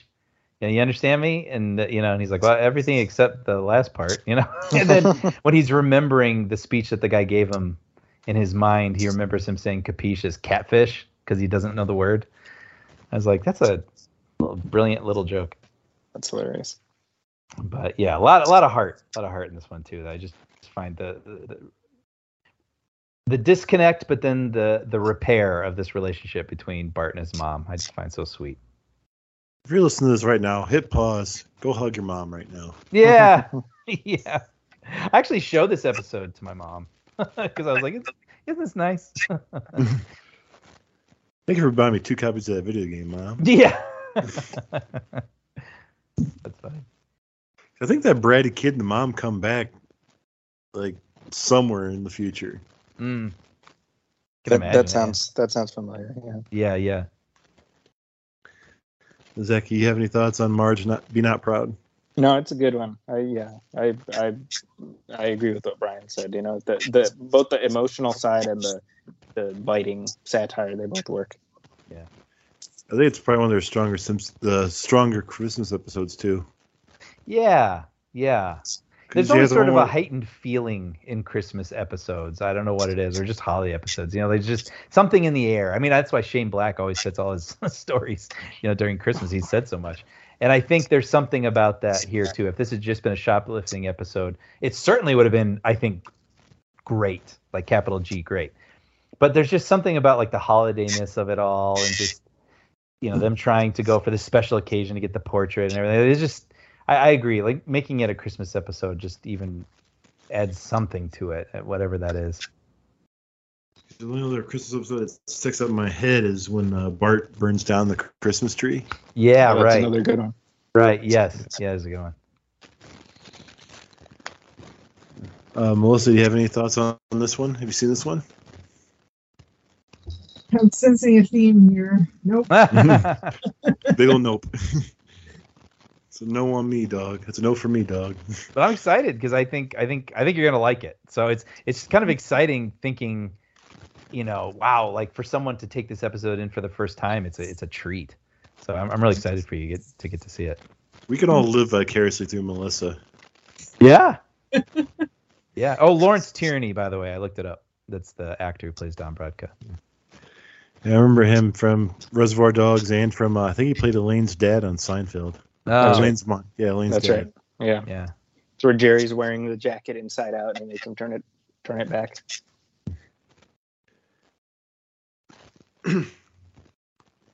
Well, uh, great choice, Brian, for number one. Well, You got ahead to get everybody right in the fields there, didn't you? Which I think Zaki kept it rolling because Bart sells the souls. Your number one, right, Zaki? That's right. You Love guys it. came to play. You came to make us laugh and you came to make us cry.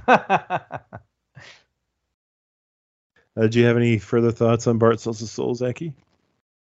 No, I mean, like I said, it, it's uh, really the the mix of of of uh, uh, sweet and sour. You know, like it it, Mm. it doesn't forget to be The Simpsons with all the, the the wit in there, but I think that makes the emotional stuff work almost better. You know. yeah. Yes, I said I really don't think they hit quite the peak that Futurama did with like hitting in the feels, but they do they do with episodes like Marge not be not proud and Bart sells the soul. They did a really good job of like having a good balance of like the laughs and the heart with it though. Yeah. Yeah, I think that that's sort of the secret sauce to this show, and I I, I feel I think you know at some point I, I felt like I was losing that thread, but just the familyness of it all, you know, their relationships with each other, and they can drive each other crazy, but ultimately, you know, they do care about one another, and you can sense that. I always feel like whenever they when they hit that, I mean, that's what made those characters really feel more than just delivery systems for jokes. Great stuff. Uh, Melissa, what is your number one? My number one is My Big Fat Geek Wedding, Hmm. and it's from uh, season 15. I wonder if I've seen this one. I'm gonna look it up. This one is um, uh, Skinner and Krabappel are going to get married, and then Krabappel leaves uh, Skinner at the altar, Hmm. and then she falls for comic book guy, and they plan a, a Star Trek like wedding, and then Skinner, you know, hears about it and he doesn't. He tries to prevent it. Hmm. Man, I I'm trying to. Sounds familiar. It's so funny. I feel like I should have seen it. And Skinner dresses up as Catwoman, Actually, I remember that. Yeah. and he thought it was Catman. That's- Hmm. I'm looking for I just can't think of it. Let's see here.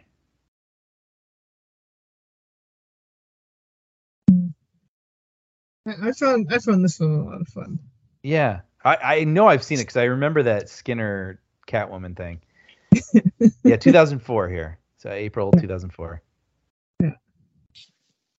I think if I know that episode at all, that's going to be the one thing that hangs in my memory is Skinner dressed as Catwoman. yeah, he showed up the the uh, the bi-monthly science fiction convention, or shortened the Bi-Mon Sci-Fi Con. I have to do some more digging on comic book guy episodes. yeah, that's what I'm thinking too. yeah, but I I- guarantee I- you, if I if I watched this one tonight, it'd be like, oh right, right, right. Like I bet it would come back to me. Yeah. More than likely for me too. I, I honestly thought you were gonna pick uh, his Treehouse of Horror segment that he did when he was with the Collector, where he had uh, Lucy Lawless in a airtight uh, compactor. Where Oh, Lucy Lawless saves Bart and Bart and Lisa. Is that That's the, a funny one. like, Stretch Dude and fly. Clobber Girl. Yeah, Yeah. No, she, he says, I didn't know Xena could fly. And she's like, I'm not Xena, I'm Lucy Lawless. Yeah, While that's right. flying. That's right. yeah. But this one, I, I just can't pinpoint this episode you're talking about though. It's my, my when I think of the comic book guy, I always think of this one episode though where Stan Lee is in the shop, and he just started after a while he just starts driving comic book guy nuts. Yeah. That's Yeah. a funny one. Stan Lee never left. Yeah. I think his mind is no longer in mint condition. right. Where he tries to turn into the Hulk and rips his shirt off. Yeah. oh. Man, I'm I'm definitely do some more homework on comic book guy stuff. yeah, yeah, same. I got too swept up in Krusty.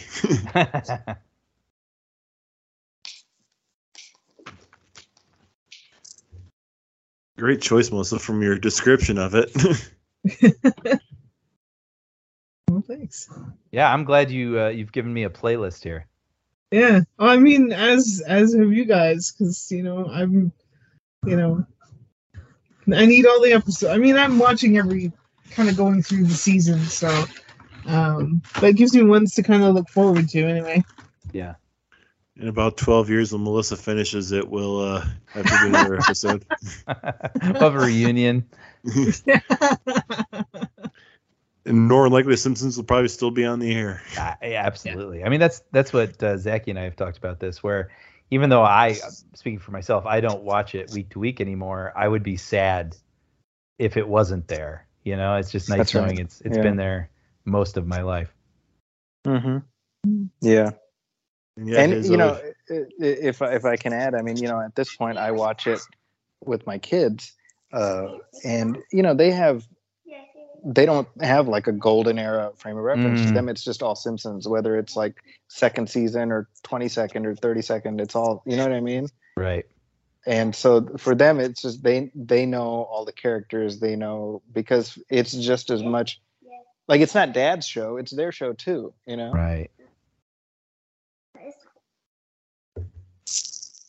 It's a show, show that's always just been there. And it's too bad that, uh, well, it's great that Futurama keeps having rebirth after rebirth. Right. Yeah. But So that like- thing's you. nothing quite got the longevity that uh the Simpsons had, and like I'm not I'm not too hot on his new show on Netflix. Is it Disenchantment? Mm, I haven't seen it. I mean, I, I'm familiar with it, but yeah. It's it's I've seen it. okay. I've seen the first episode of it, and then, eh, yeah, it's it's all right, but it's not. That's one where the supporting characters are really strong, but the main character she's kind of. Um, nicest way to put it is that she's just kind of bland. She's like an okayish lead act lead Mhm. character, but it's, that's the one where you watch for a lot of the supporting characters. Like, uh, but it, it it's it's okay. Like it's but it isn't it doesn't quite have the spark that Futurama or Simpsons has as a Matt Groening project. You know, Sure. Sure. sorry, it, it is it, that one didn't quite grab me like his other two works have. But it's just amazing that the show's lasted as long as it has, hmm and his other shows had so much rebirth. Yeah.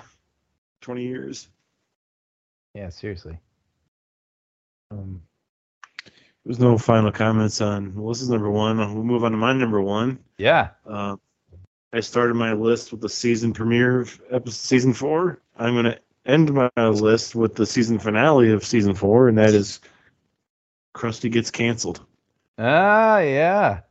Yeah, I talk about how they roll out the red carpet for cameos. yeah. across the episodes. This one you got Johnny Carson, Bette Midler, Elizabeth Taylor, Red Hot Chili Peppers, uh, Hugh Hefner.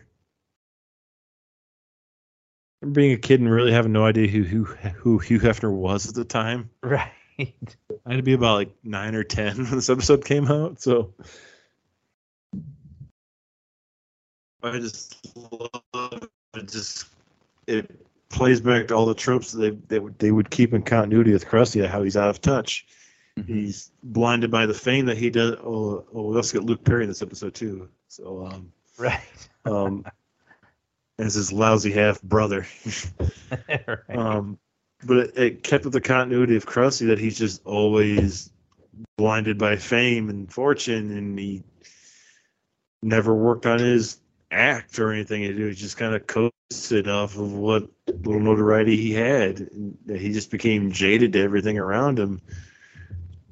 And the fact that he has to have this comeback special with all these celebrities, it's so damn good. And they tied in so well, too. Um, I think you guys made reference to how Simpsons were always making jokes at Fox. Um, the Rupert Murdoch one was with uh, Bart making the telephone call. right.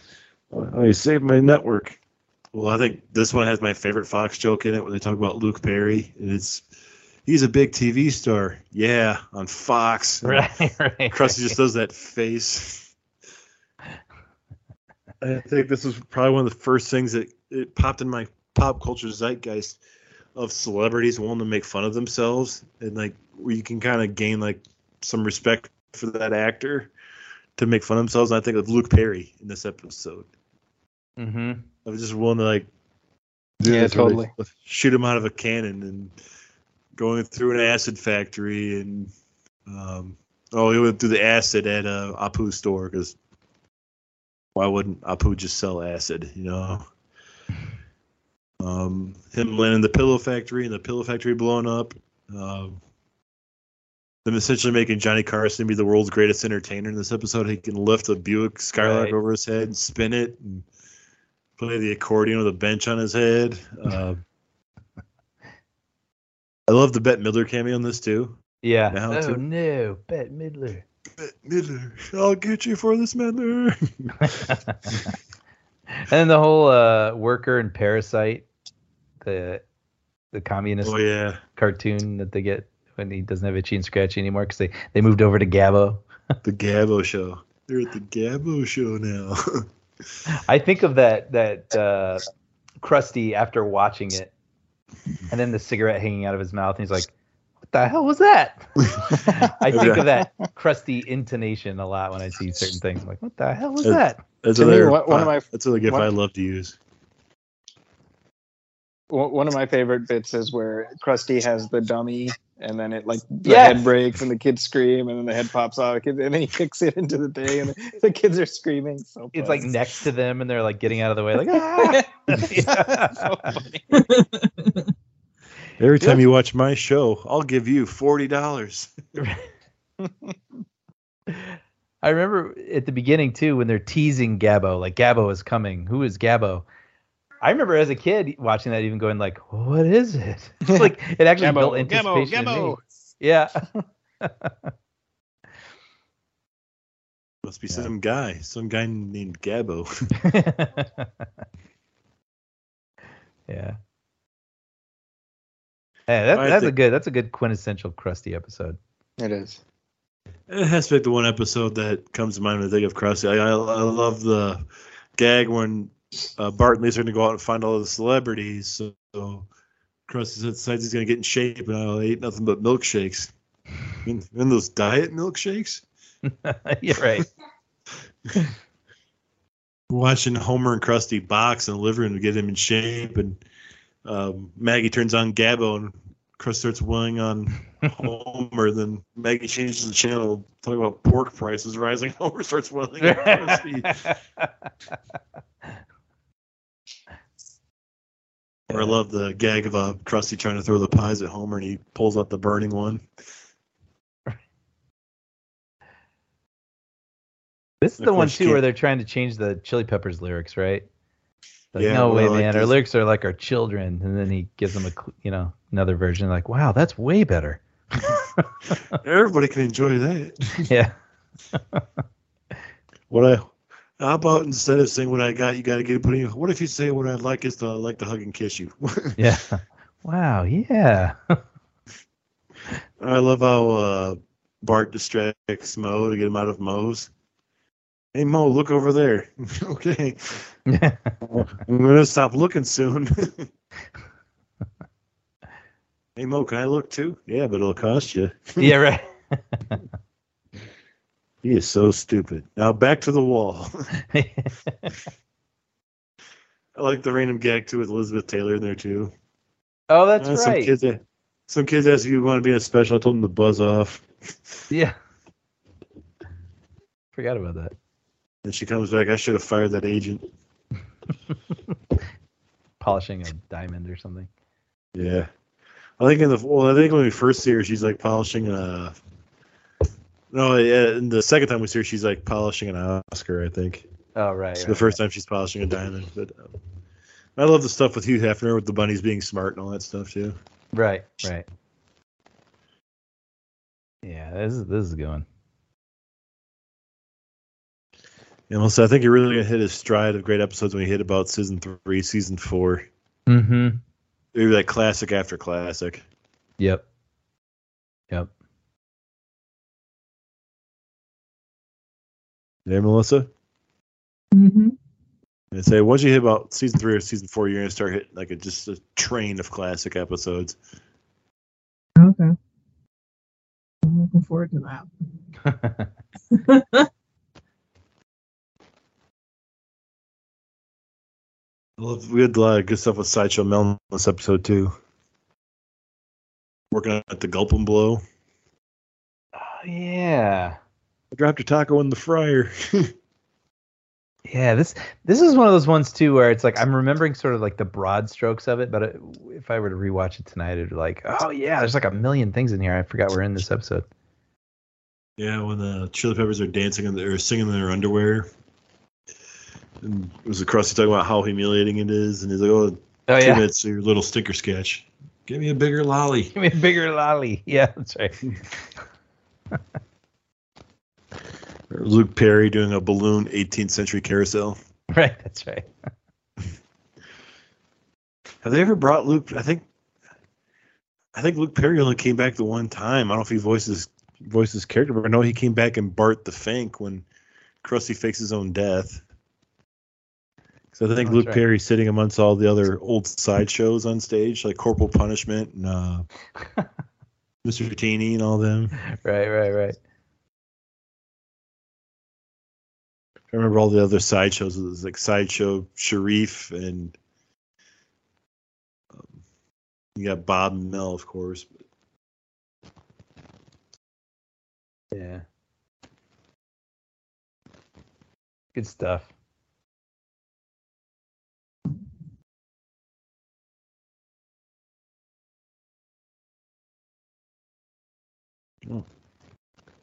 Any final thoughts from anybody? What a great uh, just list of shows that that span the entire life of this show. You know. Yeah, yeah.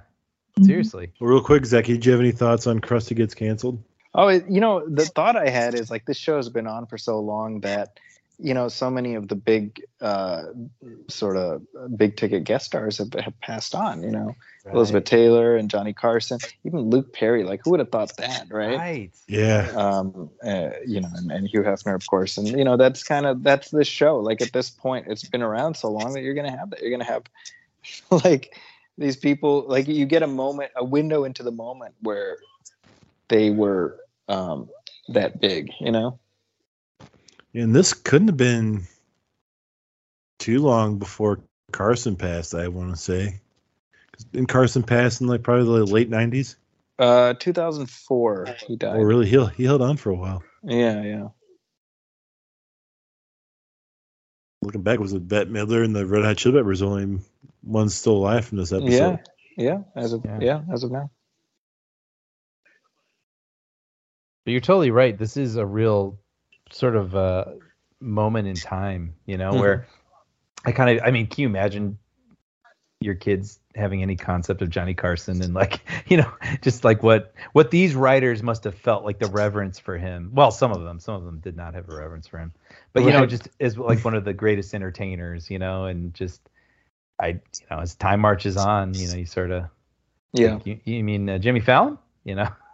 I mean, well, it's it's sort of like um, you know, where Bart in that dream sequence where Bart's voice is dubbed by Steve Allen, Yeah, right, right. right? And that's like, you know, I would imagine even at that time that joke was flew over probably X percentage of people's heads. You know. I'm sure that was something I thought was funny. Like I Mm. knew it was funny, but I didn't quite know why. Mm-hmm.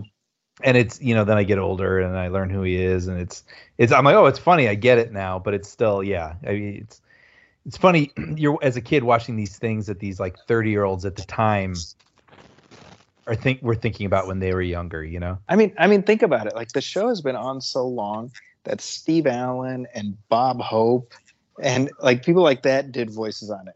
Yeah, right, You know what I mean? Like that's how long it's been on. right. Uh, Steve Wow. Allen even gets name dropped in this episode too because Yeah. uh, Gabbo does the crank call to Krusty about Oh, that's right. uh, doing a camera commercial and so Bart and Lisa having that back and forth. Well, this they stole this from Krusty. Well, Krusty stole this from Steve Allen.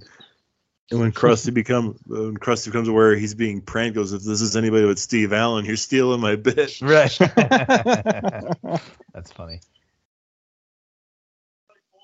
Yeah. Uh, uh, Bob Newhart had a cameo on the Bart the Fink episode too. Just ran him out of nowhere because he was standing in the cemetery waiting for another funeral to start. So. That's right. so funny. And I love how they animate his delivery. Yeah. Uh, you know, like he has this very specific style, and they animated to that. And that's just what makes that sequence so much funnier. Yeah. Yeah.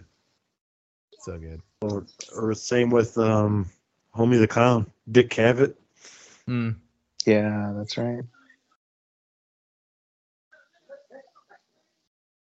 Do a really great job of really, really capturing people's personality. Like a episode that comes to mind is um, one with Rodney Dangerfield. Burn- Right. uh, him being burnt to sun. That's right.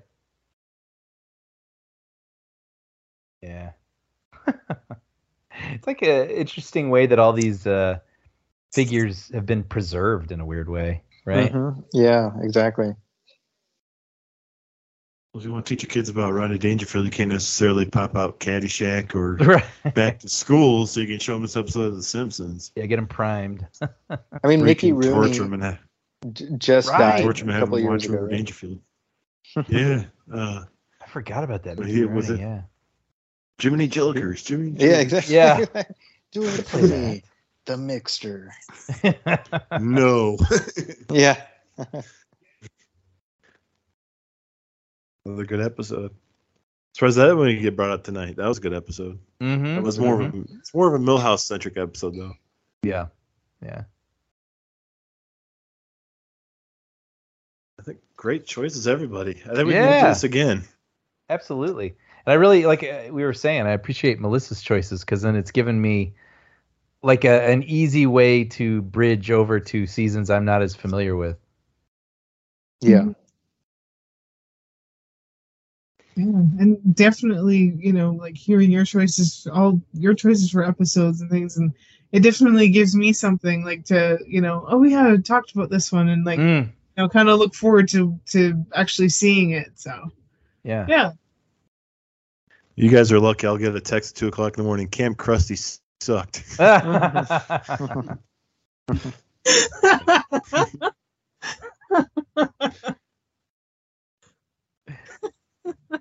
as is your right.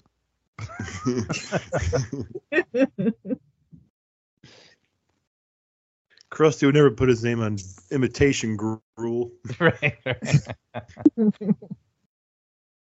Definitely do this again. Maybe pick different characters next time around. Yeah, it kind of yeah, that's a that's a fun idea. Just sort of because I mean I have a lot of favorite characters, right? Yeah. And then whole new list. Yeah, because the, the original idea was to do like could do like uh top five. That'd be too just too damn hard. Mm. Then we I think I pitched the idea of maybe like I think I pitched the idea to Melissa maybe of doing like a top five from what they consider to be the golden era. So like Mm. seasons three to eleven or our favorite episode from each season in that Mm. golden era. Right. But I think really think narrowing it down to like one character, five episodes from that character, I think would really narrow it down. Yeah. And hopefully you two don't plot against us next time and pick the same character. Right. yeah. I'm just gonna pick Bart again. I actually, and then I'm gonna do Zaki's list. oh, that was my number one. Yeah. Wow, weird. yeah, I, I, you guys are more than welcome to always come back and do this again. Yeah, thank you so much for having us. For sure. It's been yeah, really fun. Again. A lot of fun. Yeah. Uh, where can listeners keep up with you guys if they choose to? Brian. Well, I write for uh, a show on Disney called Puppy Dog Pals, which is uh, on Disney, Disney Plus, Disney Junior. Uh, I am working on a show called Young Jedi Adventures, which is coming out uh, spring next year, 2023, on uh, Disney Plus. And they can find us both over at uh, the Movie Film Podcast, which, Zaki, I'll let you take it away. Yeah, you can uh, uh, you can uh, email us at moviefilmpodcast at gmail.com. You can also hit like on our Facebook page, which is facebook.com slash moviefilmpodcast and message us there. Uh, if you're looking for me, you can find me on Twitter at Zaki's Corner. That's Z-A-K-I-S Corner. Uh, that's also my website, justedit.com. And my writing is at the San Francisco Chronicle, where uh, I have all kinds of movie reviews and features and things like that that are that are up. So you can check those out. I can definitely say that the movie film podcast comes highly recommended, and I I appreciate cannot wait. I cannot wait for the Simpsons movie commentary now. Yeah, that was. thank you for saying that. First of all, Yeah. Yeah, I, I don't even know if we've talked about it, but that feels so obvious. Really? Yeah. And um, I, I, Brian, I can't say our last episode where we talked about Star Wars Celebration, uh, the Young Jedi Adventures. You and Young Jedi Adventures does get name dropped Ah, because our last episode, I still have to put it up still, but um, we had a friend of mine. She did the help run the model building or the diorama building at Star Wars Celebration. oh, so cool. we had her talk about Star Wars Celebration. I go, hey, I kind of know a guy that's working on a show. Yeah. Look at that. Oh, that's awesome. Oh, thank you for that. Yeah, of course. But um, you guys are more than welcome to come back anytime. I really enjoy your show. Melissa really enjoys your show. So Thank you. I'm Thank you. I'm always looking forward to when the next one drops. Melissa, where can listeners keep up with you if they choose to? Uh, they can keep up with me on uh, Twitter and Instagram. Uh, it's the same handle at Miss Melissa N25. It's all lowercase, nothing fancy. Uh, Instagram is just basically, you know, uh, nature pictures, elusive selfies, whatever, kind of random stuff.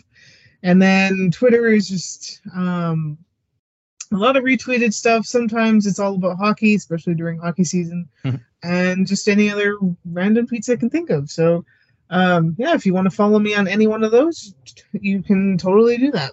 And where can they find you, Jared? Uh, you can find me on Twitter and Instagram at QCA underscore Mista, M I S T A underscore J.